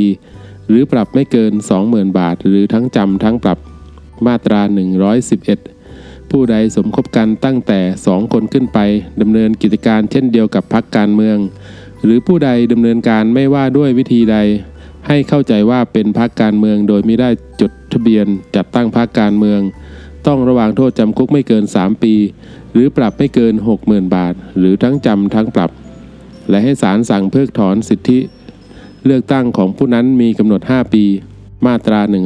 112 ผู้ใดรู้ว่าตนไม่มีคุณสมบัติ หรือมีลักษณะต้องห้ามสำหรับการเป็นหัวหน้าพักการเมือง เลขาธิการพักการเมือง เหเรนยิกพักการเมือง นายทะเบียนสมาชิกกรรมการบริหารอื่นของพักการเมือง กรรมการสาขาพักการเมือง หรือตัวแทนพักการเมืองประจำจังหวัด แต่ยินยอม รับการแต่งตั้ง เพื่อดำรงตำแหน่งดังกล่าว ต้องระวังโทษจำคุกไม่เกิน 3 ปี หรือปรับไม่เกิน 60,000 บาท หรือทั้งจำทั้งปรับ พักการเมืองใดแต่งตั้งบุคคลใดให้ดำรงตำแหน่งตามวรรคหนึ่ง โดยรู้ว่าผู้นั้นไม่มีคุณสมบัติหรือมีลักษณะต้องห้ามสำหรับการดำรงตำแหน่งดังกล่าว ต้องระวังโทษปรับไม่เกิน 1 0 0 0 0แสนบาท มาตรา 113พักการเมืองใดไม่ปฏิบัติตามมาตรา 35 ต้องระวังโทษปรับไม่เกิน 50,000 บาท และปรับอีกวันละ 1,000 บาท ตลอดระยะเวลาที่ยังไม่ได้ปฏิบัติให้ถูกต้อง มาตรา 114 ผู้ใดบริจาคให้พักการเมือง ผู้ดำรงตำแหน่งในพักการเมือง หรือสมาชิก เพื่อกระทำการหรือสนับสนุนการกระทำอันเป็นการต้องห้ามตามมาตรา 44 ต้องระวางโทษจำคุกไม่เกิน 10 ปี หรือปรับไม่เกิน 2 0 0แสนบาท หรือทั้งจำทั้งปรับ และให้ศาลสั่งเพิกถอนสิทธิสมัครรับเลือกตั้งของผู้นั้น มาตรา 115 ผู้ดำรงตำแหน่งในพักการเมืองผู้ใดฝ่าฝืนมาตรา 45 ต้องระวางโทษจำคุกไม่เกิน 10 ปี หรือปรับไม่เกิน 2 0 0แสนบาท หรือทั้งจำทั้งปรับ และให้ศาลสั่งเพิกถอนสิทธิสมัครรับเลือกตั้งของผู้นั้นมาตรา 116 ผู้ใดฝ่าฝืนมาตรา 46ต้องระวางโทษจำคุกตั้งแต่ 10 ปีถึง 20 ปี และให้ศาลสั่งเพิกถอนสิทธิสมัครรับเลือกตั้งของผู้นั้น มาตรา 117 หัวหน้าพักการเมือง กรรมการบริหารพักการเมือง หัวหน้าสาขาพักการเมือง หรือตัวแทนพักการเมืองประจำจังหวัด ผู้ใดไม่ปฏิบัติตามมาตรา 52 หรือมาตรา 55 ต้องระวางโทษจำคุกไม่เกิน 6 เดือน และปรับไม่เกิน 10,000 บาท และให้ศาลสั่งเพิกถอนสิทธิเลือกตั้งเป็นเวลา 5 ปี ในการดำเนินคดีตามวรรคหนึ่งให้ถือว่าสมาชิกของพรรคการเมืองทุกคนเป็นผู้เสียหาย มาตรา 118 ผู้ใดฝ่าฝืนมาตรา 53 ต้องระวังโทษจำคุกตั้งแต่ 1 ปีถึง 10 ปี หรือปรับตั้งแต่ 20,000 บาทถึง 200,000 บาท หรือทั้งจำทั้งปรับ และให้ศาลมีคำสั่งเพิกถอนสิทธิสมัครรับเลือกตั้งของผู้นั้นด้วย มาตรา 119 ผู้ใดฝ่าฝืนมาตรา 54 ต้องระวังโทษจำคุกตั้งแต่ 1 ปีถึง 5 ปี หรือปรับตั้งแต่ 20,000 บาทถึง 100,000 บาท หรือทั้งจำทั้งปรับ และศาลมีคำสั่งเพิกถอนสิทธิสมัครรับเลือกตั้งของผู้นั้นด้วย ในกรณีที่พักการเมืองกระทำการฝ่าฝืนมาตรา 54 ให้หัวหน้าพักการเมือง และกรรมการบริหารพักการเมืองของพักการเมือง บรรดาที่รู้เห็นกับการกระทำนั้นต้องระวังโทษตามที่กำหนดไว้ในวรรคหนึ่งมาตรา 120 หัวหน้าพักการเมืองผู้ใดออกหนังสือรับรองผู้สมัครรับเลือกตั้ง สมาชิกสภาผู้แทนราษฎรตามมาตรา 56 อันเป็นเท็จ ต้องระวังโทษจำคุกไม่เกิน 5 ปี หรือปรับไม่เกิน 1 0 0 0 0แสนบาท หรือทั้งจำทั้งปรับ และให้ศาลสั่งเพิกถอนสิทธิเลือกตั้งมีกำหนด 5 ปี มาตรา 121พักการเมืองใดไม่ปฏิบัติตามคำสั่งของคณะกรรมการตามมาตรา 57 วรรคสองหรือมาตรา 77 วรรคสองต้องระวังโทษปรับไม่เกิน 5 0 0แสนบาท และปรับอีกวันละ 10,000 บาท ตลอดระยะเวลาที่ยังมิได้ปฏิบัติให้ถูกต้อง มาตรา 122 ผู้ใดไม่ปฏิบัติตามมาตรา 58 มาตรา 60 มาตรา 62 วรรคสองหรือวรรคสามมาตรา 65 มาตรา 67 หรือมาตรา 68 วรรคหนึ่งต้องระวังโทษปรับไม่เกิน 50,000 บาท และปรับอีกวันละ 1,000 บาท ตลอดระยะเวลาที่ยังมิได้ปฏิบัติให้ถูกต้อง มาตรา 123 พักการเมืองใดไม่ปฏิบัติตามมาตรา 64 วรรคหนึ่งต้องระวังโทษปรับไม่เกิน 1 0 0 0 0แสนบาท มาตรา 124 ผู้ใดไม่ปฏิบัติตามมาตรา 66 วรรคหนึ่งต้องระวังโทษจำคุกไม่เกิน 5 ปี หรือปรับไม่เกิน 1 0 0 0 0แสนบาท หรือทั้งจำทั้งปรับ และให้ศาลสั่งเพิกถอนสิทธิเลือกตั้งของผู้นั้นมีกำหนด 5 ปี ในกรณีที่ผู้กระทำความผิดตามวรรคหนึ่งเป็นนิติบุคคล ถ้าการกระทำความผิดดังกล่าว เกิดจากการสั่งการ หรือการกระทำของบุคคล ซึ่งรับผิดชอบในการดำเนินงานของนิติบุคคล ให้ศาลสั่งเพิกถอนสิทธิ สมัครรับเลือกตั้งของบุคคล ซึ่งสั่งการหรือรับผิดชอบในการดำเนินงานของนิติบุคคลนั้นด้วย มาตรา 125 พักการเมืองใดรับบริจาคเงินทรัพย์สิน หรือประโยชน์อื่นใดมีมูลค่าเกินที่กำหนดไว้ในมาตรา 66 วรรคสองต้องระวังโทษปรับไม่เกิน 1 ล้านบาท และให้ศาลสั่งเพิกถอนสิทธิเลือกตั้งของหัวหน้าพักการเมือง และกรรมการบริหารพักการเมืองมีกำหนด 5 ปี และให้เงินทรัพย์สิน หรือประโยชน์อื่นใด ส่วนที่เกินมูลค่าที่กำหนดไว้ตามมาตรา 66 ตกเป็นของกองทุน มาตรา 126 ผู้ดำรงตำแหน่งในพักการเมืองผู้ใดฝ่าฝืนมาตรา 72 ต้องระวางโทษจำคุกไม่เกิน 3 ปี หรือปรับไม่เกิน 60,000 บาท หรือทั้งจำทั้งปรับ และให้ศาลสั่งเพิกถอนสิทธิสมัครรับเลือกตั้งของผู้นั้น มาตรา 127 ผู้ใดฝ่าฝืนมาตรา 73 ต้องระวางโทษจำคุกตั้งแต่ 2 ปีถึง 10 ปี หรือปรับตั้งแต่ 40,000 บาทถึง 200,000 บาท หรือทั้งจำทั้งปรับ และให้ศาลสั่งเพิกถอนสิทธิเลือกตั้งของผู้นั้นมีกำหนด 5 ปี มาตรา 128 สมาชิกผู้ใดฝ่าฝืนมาตรา 74 หรือผู้ใดฝ่าฝืนมาตรา 75 หรือมาตรา 76 ต้องระวางโทษจำคุกไม่เกิน 10 ปี หรือปรับไม่เกิน 200,000 บาท หรือทั้งจำทั้งปรับ ในกรณีที่ผู้กระทำความผิดตามวรรคหนึ่งเป็นนิติบุคคล ถ้าการกระทำความผิดดังกล่าว เกิดจากการสั่งการหรือการกระทำของบุคคล ซึ่งรับผิดชอบในการดำเนินงานของนิติบุคคล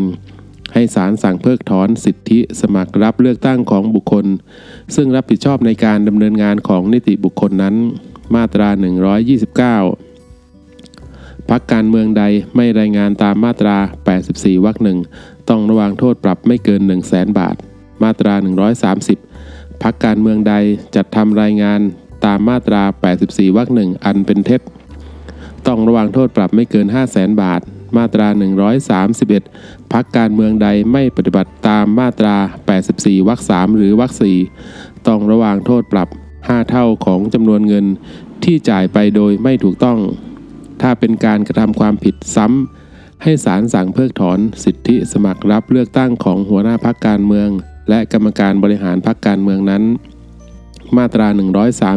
132 หัวหน้าพักการเมือง กรรมการบริหารพักการเมือง และเหรัญยิกพักการเมืองผู้ใดนำหรือยินยอมให้บุคคลอื่นนำเงิน หรือทรัพย์สินของพักการเมืองไปใช้จ่ายเพื่อประโยชน์ส่วนตัว หรือบุคคลอื่น หรือนำไปใช้เพื่อการอื่นใด อันเป็นการฝ่าฝืนมาตรา 87 วรรคหนึ่งต้องระวางโทษจำคุกตั้งแต่ 5 ปีถึง 10 ปี หรือปรับตั้งแต่ 1 0 0 0 0แบาทถึง 2 0 0 0 0 0 บาท หรือทั้งจำทั้งปรับ มาตรา 133พักการเมืองใดไม่ปฏิบัติตามมาตรา 87วรรคสองหรือเปิดเผยข้อมูลค่าใช้จ่ายในการโฆษณาหรือประชาสัมพันธ์ การดำเนินกิจกรรมของพรรคการเมืองอันเป็นเท็จ ต้องระวังโทษปรับไม่เกิน 5 0 0แสนบาท และให้ศาลสั่งเพิกถอนสิทธิเลือกตั้งของหัวหน้าพักการเมือง มีกำหนด 5 ปี และในกรณีที่กรรมการบริหารพักการเมืองผู้ใด ได้รับมอบหมายให้มีหน้าที่ปฏิบัติการ ให้เป็นไปตามมาตรา 87 วรรคสองและละเลยไม่ดำเนินการตามหน้าที่ ให้ศาลสั่งเพิกถอนสิทธิเลือกตั้งของกรรมการบริหารพักการเมืองผู้นั้นมีกำหนด 5 ปีด้วย มาตรา 134 ผู้ใดจ่ายเงินทรัพย์สินหรือประโยชน์อื่นใดให้แก่สมาชิก ซึ่งดำรงตำแหน่งสมาชิกสภาผู้แทนราษฎรโดยไม่ปฏิบัติตามมาตรา 88 วรรคหนึ่งต้องระวางโทษจำคุกไม่เกิน 5 ปี หรือปรับไม่เกิน 1 0 0 0 0แสนบาท หรือทั้งจำทั้งปรับ และให้ศาลสั่งเพิกถอนสิทธิสมัครรับเลือกตั้งของผู้นั้น มาตรา 135 สมาชิกซึ่งดำรงตำแหน่งสมาชิกสภาผู้แทนราษฎรผู้ใดฝ่าฝืนมาตรา 88 วรรคสอง ต้องระวังโทษเช่นเดียวกับ ที่บัญญัติไว้ในมาตรา 149 แห่งประมวลกฎหมายอาญา มาตรา 136 กรรมการบริหารพรรคการเมืองผู้ใดไม่ปฏิบัติตามมาตรา 89 ต้องระวังโทษจำคุกไม่เกิน 3 เดือน หรือปรับไม่เกิน 5,000 บาท หรือทั้งจำทั้งปรับมาตรา 137 ในกรณีที่พรรคการเมืองเป็นผู้กระทำความผิด ถ้าการกระทำความผิด ของพรรคการเมืองนั้น เกิดจากการสั่งการหรือการกระทำของหัวหน้าพรรคการเมือง หรือกรรมการบริหารพรรคการเมือง ซึ่งรับผิดชอบในการดำเนินงานของพรรคการเมืองนั้น หรือในกรณีที่บุคคลดังกล่าว มีหน้าที่ต้องสั่งการหรือกระทำการ และละเว้นไม่สั่งการ หรือไม่กระทำการจนเป็นเหตุให้พรรคการเมืองนั้นกระทำความผิดผู้นั้นต้องรับโทษตามที่บัญญัติไว้สำหรับความผิดนั้นๆด้วย มาตรา 138 บรรดาความผิดตามพระราชบัญญัติประกอบรัฐธรรมนูญนี้ ซึ่งมีโทษปรับสถานเดียว หรือมีโทษจำคุกไม่เกิน 1 ปีด้วย โดยความผิดนั้นไม่มีกรณีที่ศาลสั่งเพิกถอนสิทธิสมัครรับเลือกตั้ง หรือเพิกถอนสิทธิเลือกตั้งด้วยให้คณะกรรมการหรือผู้ซึ่งคณะกรรมการมอบหมาย มีอำนาจเปรียบเทียบความผิดดังกล่าวได้ เมื่อผู้ต้องหา ยินยอมให้เปรียบเทียบ และชำระค่าปรับตามที่เปรียบเทียบภายในระยะเวลาที่กำหนดแล้ว ให้ถือว่าคดีเลิกกันตามบทบัญญัติแห่งประมวลกฎหมายวิธีพิจารณาความอาญา ถ้าผู้ต้องหาไม่ยินยอมตามที่เปรียบเทียบ หรือเมื่อยินยอมแล้วไม่ชำระเงินค่าปรับภายในระยะเวลาที่กำหนด ให้ดำเนินคดีต่อไป มาตรา 139 บรรดาความผิดตามพระราชบัญญัติประกอบรัฐธรรมนูญนี้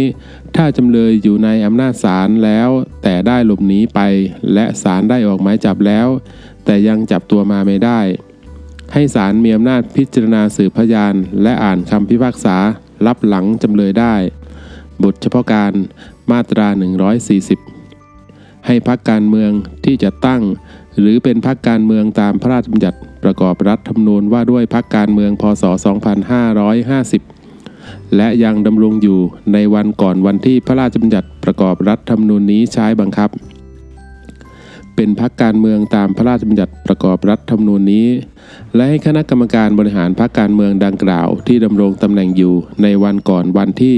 พระราชบัญญัติประกอบรัฐธรรมนูญนี้ใช้บังคับ ยังคงเป็นคณะกรรมการบริหารพักการเมืองเพื่อดำเนินการตามมาตรา 141 โดยให้ถือว่าพักการเมืองดังกล่าว มีสมาชิกตามที่ปรากฏในทะเบียนสมาชิกพักการเมืองที่สำนักงานจัดให้มีขึ้น ตามพระราชบัญญัติประกอบรัฐธรรมนูญว่าด้วยพักการเมืองพศ 2550 มาตรา 141พักการเมืองตามมาตรา 140 ต้องดำเนินการในเรื่อง และภายในระยะเวลาดังต่อไปนี้ 1. แจ้งการเปลี่ยนแปลงสมาชิกที่แตกต่างจากที่ปรากฏใน ทะเบียนสมาชิกพรรคการเมือง ตามมาตรา 140 ให้นายทะเบียนทราบภายใน 90 วัน นับแต่วันที่พระราชบัญญัติประกอบรัฐธรรมนูญนี้ใช้บังคับ 2. พักการเมืองที่จะตั้งขึ้นตามพระราชบัญญัติ ประกอบรัฐธรรมนูญว่าด้วยพักการเมือง พศ 2550 และในวันที่พระราชบัญญัติประกอบรัฐธรรมนูญนี้ใช้บังคับ ยังมีสมาชิกไม่ถึง 500 คน ต้องดำเนินการให้มีสมาชิกให้ครบ 500 คน ภายใน 180 วัน นับแต่วันที่พระราชบัญญัติประกอบรัฐธรรมนูญนี้ใช้บังคับ มาตรา 3จัดให้มีทุนประเดิมจำนวน 1 ล้านบาท และแจ้งให้นายทะเบียนทราบภายใน 180 วัน นับแต่วันที่พระราชบัญญัติประกอบรัฐธรรมนูญนี้ใช้บังคับ ในกรณีที่พักการเมืองมีเงินหรือทรัพย์สินอยู่แล้ว จะกันเงิน หรือทรัพย์สินที่มีอยู่ แยกไว้เป็นทุนประเดิมก็ได้ แต่ต้องแจ้งให้นายทะเบียนทราบ พร้อมด้วยหลักฐาน การกันเงินภายในระยะเวลาดังกล่าว 4. จัดให้สมาชิกจำนวนไม่น้อยกว่า 500 คนชำระค่าบำรุงพักการเมืองสำหรับปีที่ พระราชบัญญัติประกอบรัฐธรรมนูญนี้ใช้บังคับ ภายใน 180 วันนับแต่วัน ที่พระราชบัญญัติประกอบรัฐธรรมนูญนี้ใช้บังคับ และพักการเมืองแจ้งให้คณะกรรมการทราบ พร้อมด้วยหลักฐาน แสดงการชำระค่าบำรุงพักการเมืองสำหรับปีที่พระราชบัญญัติประกอบรัฐธรรมนูญนี้ใช้บังคับ ภายใน 15 วัน นับแต่วันพ้นระยะเวลาชำระค่าบำรุงพักการเมืองดังกล่าว สมาชิกที่ชำระค่าบำรุงพักการเมือง ดังกล่าว หากยังคงค้างบำรุงพักการเมืองสำหรับปีก่อนๆอยู่เป็นจำนวนเท่าไรให้เป็นอันพับไป 5. จัดให้สมาชิกชำระเงินค่าบำรุงพักการเมืองให้ได้จำนวนไม่น้อยกว่า 5,000 คน ภายใน 1 ปี นับแต่วันที่พระราชบัญญัติประกอบรัฐธรรมนูญนี้ใช้บังคับ และให้ได้จำนวนไม่น้อยกว่า 10,000 คน ภายใน 4 ปี นับแต่วันที่พระราชบัญญัติประกอบรัฐธรรมนูญนี้ใช้บังคับ เมื่อพ้นระยะเวลา 4 ปีดังกล่าวแล้ว ให้สมาชิกภาพของสมาชิกที่ไม่ได้ชำระค่าบำรุงพักการเมืองเป็นอันสิ้นสุดลง และให้นายทะเบียนสมาชิก แจ้งให้นายทะเบียนทราบ ตามรายการและวิธีการที่นายทะเบียนกำหนด 6. จัดให้มีการประชุมใหญ่ เพื่อแก้ไขข้อบังคับ และจัดทำคำประกาศอุดมการทางการเมืองของพรรคการเมือง และนโยบายของพรรคการเมืองให้ถูกต้อง ตามที่บัญญัติไว้ในพระราชบัญญัติประกอบรัฐธรรมนูญนี้ และเลือกหัวหน้าพรรคการเมือง เลขาธิการพรรคการเมืองเฮรัญยิกพรรคการเมือง นายทะเบียนสมาชิก และกรรมการบริหารของพรรคการเมือง ตามข้อบังคับของพรรคการเมืองที่แก้ไขใหม่ ภายใน 180 วัน นับแต่วันที่พระราชบัญญัติประกอบรัฐธรรมนูญนี้ใช้บังคับ การประชุมใหญ่ดังกล่าว นอกจากต้องดำเนินการตามข้อบังคับ ของพรรคการเมืองที่ใช้บังคับอยู่แล้ว ต้องมีหัวหน้าสาขาพรรคการเมืองไม่น้อยกว่า 4 สาขา และมีสมาชิกของพรรคการเมือง ซึ่งรวมกันแล้วมีจำนวนไม่น้อยกว่า 250 คน เข้าร่วมประชุมและมีสิทธิ์ลงคะแนนเสียงในการแก้ไขข้อบังคับ และเลือกหัวหน้าพักและกรรมการบริหารพักด้วย 7. จัดตั้งสาขาพักการเมือง และตัวแทนพักการเมืองประจำจังหวัดให้ครบถ้วน ตามพระราชบัญญัติประกอบรัฐธรรมนูญนี้ พร้อมทั้งแจ้งรายการตามมาตรา 33 และมาตรา 35 ภายใน 180 วัน นับแต่วันที่พระราชบัญญัติประกอบรัฐธรรมนูญนี้ใช้บังคับ ในกรณีที่ได้มีการ จัดตั้งสาขาพักการเมืองโดยชอบตามพระราชบัญญัติประกอบรัฐธรรมนูญว่าด้วยพักการเมืองพศ 2550 ให้ถือว่าเป็นการจัดตั้งตามพระราชบัญญัติประกอบรัฐธรรมนูญนี้ และให้ดำเนินการให้เป็นไปตามที่กำหนดไว้ในพระราชบัญญัติประกอบรัฐธรรมนูญนี้ แล้วให้แจ้งเป็นหนังสือยืนยันให้นายทะเบียนทราบภายในระยะเวลาดังกล่าวด้วยระยะเวลาที่กำหนดให้พักการเมืองต้องดำเนินการให้แล้วเสร็จตามวรรคหนึ่ง พักการเมืองอาจทำหนังสือขอขยายเวลาออกไปตามที่จำเป็นก็ได้ แต่เมื่อรวมแล้วต้องไม่เกิน 3 ปีนับแต่วันสิ้นกำหนด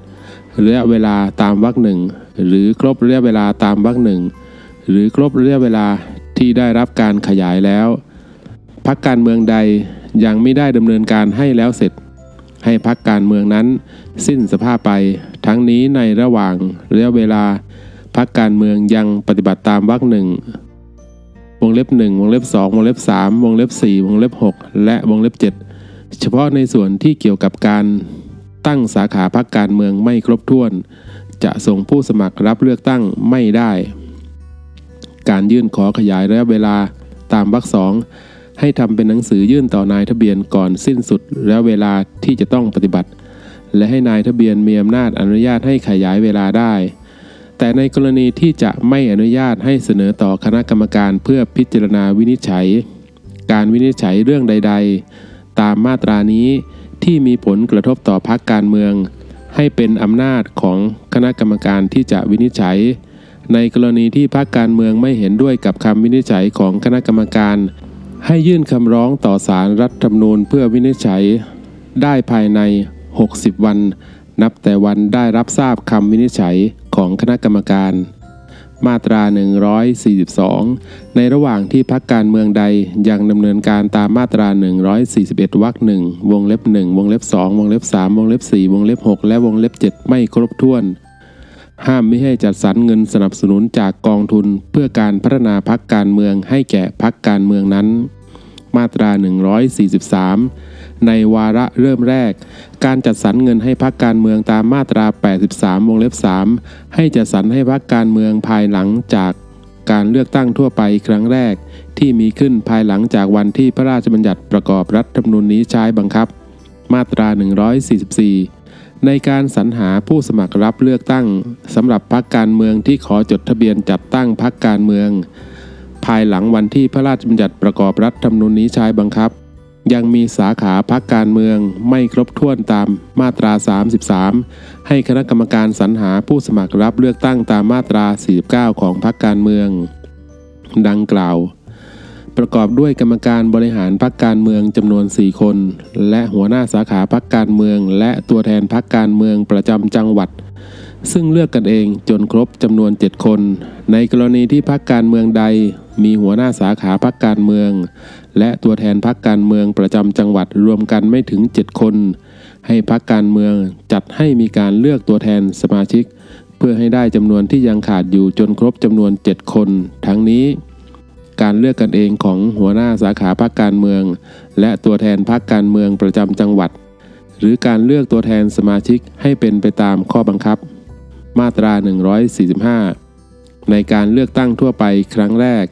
ที่มีขึ้นภายหลังจากวันที่พระราชบัญญัติประกอบรัฐธรรมนูญนี้ใช้บังคับ หากพรรคการเมืองใดได้จัดตั้งสาขาพรรคการเมือง หรือตัวแทนพรรคการเมืองประจำจังหวัดไว้แล้วในจังหวัดใด ให้พรรคการเมืองนั้นสามารถส่งผู้สมัครรับเลือกตั้งได้ ทุกเขตเลือกตั้งในจังหวัดนั้น มาตรา 146 ในการเรียกเก็บค่าบำรุงพักการเมืองสำหรับปีแรกที่พระราชบัญญัติประกอบรัฐธรรมนูญนี้ใช้บังคับ ตามมาตรา 141 วงเล็บ 4 พักการเมืองจะเรียกเก็บต่ำกว่าอัตราที่กำหนดตามมาตรา 15 วงเล็บ 15 ก็ได้ แต่ต้องไม่น้อยกว่า 50 บาท ในการเรียกเก็บค่าบำรุงพักการเมืองตามมาตรา 141 วงเล็บ 4 พักการเมืองใดมิได้มีข้อบังคับกำหนดให้เรียกเก็บเงิน ค่าบำรุงพักการเมือง หรือกำหนดให้เรียกเก็บในอัตราต่ำกว่าที่กำหนดในวรรคหนึ่ง ให้ถือว่าข้อบังคับของพรรคการเมืองนั้นกำหนดให้เรียกเก็บในอัตราตามวรรคหนึ่งมาตรา 147 ให้โอนบรรดากิจการ เงินทรัพย์สิน สิทธิ์หนี้สิน ภาระผูกพัน และงบประมาณของกองทุน เพื่อการพัฒนาพักการเมืองในสำนักงานคณะกรรมการการเลือกตั้งตามพระราชบัญญัติ ประกอบรัฐธรรมนูญว่าด้วยพักการเมืองพศ 2550 ที่มีอยู่ในวันก่อนวันที่พระราชบัญญัติประกอบรัฐธรรมนูญนี้ใช้บังคับ ไปเป็นของกองทุนเพื่อการพัฒนาพักการเมือง ตามพระราชบัญญัติประกอบรัฐธรรมนูญนี้ มาตรา 148 ให้กรรมการผู้ทรงคุณวุฒิในคณะกรรมการกองทุน เพื่อการพัฒนาพักการเมืองตามพระราชบัญญัติประกอบรัฐธรรมนูญว่าด้วยพักการเมืองพศ 2550 ซึ่งดำรงตำแหน่งอยู่ในวันก่อนวันที่พระราชบัญญัติประกอบรัฐธรรมนูญนี้ใช้บังคับดำรงตำแหน่งต่อไปจนกว่าคณะกรรมการจะแต่งตั้งกรรมการผู้ทรงคุณวุฒิขึ้นใหม่ ซึ่งต้องดำเนินการให้แล้วเสร็จภายใน 90 วัน นับแต่วันที่พระราชบัญญัติประกอบรัฐธรรมนูญนี้ใช้บังคับ มาตรา 149 ให้อธิบดีกรมสัมภากรออกหลักเกณฑ์วิธีการและเงื่อนไขตามมาตรา 69 วรรคหนึ่ง และกำหนดวิธีการหักค่าลดหย่อนตามมาตรา 70 วรรคสองให้แล้วเสร็จภายใน 1 ปี นับแต่วันที่พระราชบัญญัติประกอบรัฐธรรมนูญนี้ใช้บังคับ มาตรา 150 พระราชบัญญัติประกอบรัฐธรรมนูญนี้ ไม่มีผลกระทบต่อการดำเนินการเพื่อยุบพักการเมือง หรือการดำเนินคดีแพ่งต่อบุคคลใดที่มีความรับผิดตามพระราชบัญญัติ ประกอบรัฐธรรมนูญว่าด้วยพักการเมืองพศ 2550 และเพื่อประโยชน์แห่งการนี้ให้ถือว่า พระราชบัญญัติประกอบรัฐธรรมนูญว่าด้วยพักการเมืองพศ 2550 ยังมีผลใช้บังคับอยู่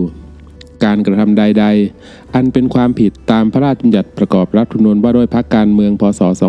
2550 ถ้าการกระทำนั้นยังเป็นความผิดตามพระราชบัญญัติประกอบรัฐธรรมนูญนี้ ให้พนักงานสอบสวน พนักงานอายการ คณะกรรมการการเลือกตั้งและศาลมีอำนาจดำเนินการต่อไป ตามพระราชบัญญัติประกอบรัฐธรรมนูญว่าด้วยพักการเมืองพศ 2550 โดยให้ถือว่าพระราชบัญญัติประกอบรัฐธรรมนูญว่าด้วยพักการเมืองพศ 2550 ยังมีผลใช้บังคับอยู่ มาตรา 151 บรรดาผู้ซึ่งถูกเพิกถอนสิทธิเลือกตั้งอยู่ก่อนวันที่พระราชบัญญัติประกอบรัฐธรรมนูญนี้ใช้บังคับ และยังไม่พ้นระยะเวลาที่ถูกเพิกถอนสิทธิเลือกตั้ง ให้ถือว่าถูกเพิกถอนสิทธิเลือกตั้งตามพระราชบัญญัติประกอบรัฐธรรมนูญนี้ โดยให้นับต่อเนื่องไปจนครบกำหนดตามระยะเวลาที่ถูกเพิกถอนสิทธิเลือกตั้งนั้น ผู้ใดถูกต้องห้ามมิให้ดำรงตำแหน่งทางการเมือง ก่อนวันที่พระราชบัญญัติประกอบรัฐธรรมนูญนี้ ใช้บังคับ และยังไม่พ้นระยะเวลาที่ถูกห้ามดำรงตำแหน่งทางการเมือง ให้ถือว่าผู้นั้นถูกห้ามมิให้ดำรงตำแหน่งทางการเมืองตามพระราชบัญญัติประกอบรัฐธรรมนูญนี้ โดยให้นับต่อเนื่องไปจนครบกำหนด ตามระยะเวลาที่ถูกห้ามไม่ให้ดำรงตำแหน่งทางการเมือง มาตรา 152 ให้คณะกรรมการดำเนินการเพื่อให้มีระเบียบประกาศ ข้อบังคับ และคำสั่งตามพระราชบัญญัติประกอบรัฐธรรมนูญนี้ภายใน 60 วัน นับแต่วันที่พระราชบัญญัติประกอบรัฐธรรมนูญนี้ใช้บังคับ ระยะเวลาดังกล่าวมิให้นับรวมระยะเวลาที่มีกรรมการการเลือกตั้งไม่ถึง 5 คนเข้าด้วย ในระหว่างดำเนินการตามวรรคหนึ่งให้บรรดาระเบียบประกาศข้อบังคับและคำสั่งของคณะกรรมการการเลือกตั้ง หรือของนายทะเบียนที่ออกตามพระราชบัญญัติประกอบรัฐธรรมนูญว่าด้วยพรรคการเมืองพศ 2550 ยังมีผลใช้บังคับต่อไป เท่าที่ไม่ขัดหรือแย้งต่อพระราชบัญญัติประกอบรัฐธรรมนูญนี้ ผู้รับสนองพระราชองค์การพลเอกประยุทธ์จันโอชา นายกรัฐมนตรี หมายเหตุ เหตุผลในการประกาศใช้พระราชบัญญัติประกอบรัฐธรรมนูญฉบับนี้คือ โดยที่รัฐธรรมนูญแห่งราชอาณาจักรไทย บัญญัติให้บุคคลมีเสรีภาพ ในการรวมกันจัดตั้งพรรคการเมืองตามวิถีทางการปกครอง ระบอบประชาธิปไตย อันมีพระมหากษัตริย์ทรงเป็นประมุขตามที่กฎหมายบัญญัติ ซึ่งอย่างน้อยต้องมีบทบัญญัติเกี่ยวกับการบริหารพรรคการเมือง ที่ต้องกำหนดให้เป็นไปโดยเปิดเผยและตรวจสอบได้ เปิดโอกาสให้สมาชิกมีส่วนร่วมอย่างกว้างขวาง ในการกำหนดนโยบายและการส่งผู้สมัครรับเลือกตั้ง และกำหนดมาตรการให้สามารถ ดำเนินการโดยอิสระไม่ถูกครอบงำ หรือชี้นำโดยบุคคล ซึ่งไม่ได้เป็นสมาชิกของพรรคการเมือง รวมทั้งจะต้องมีมาตรการกำกับดูแลมิให้สมาชิกของพรรคการเมือง กระทำการอันเป็นการฝ่าฝืน หรือไม่ปฏิบัติตามกฎหมายเกี่ยวกับการเลือกตั้ง กรณีจึงสมควรกำหนดวิธีการจัดตั้งพรรคการเมือง และการดำเนินกิจการของพรรคการเมือง ให้สอดคล้องกับบทบัญญัติของรัฐธรรมนูญ จึงจำเป็นต้องตราพระราชบัญญัติประกอบรัฐธรรมนูญนี้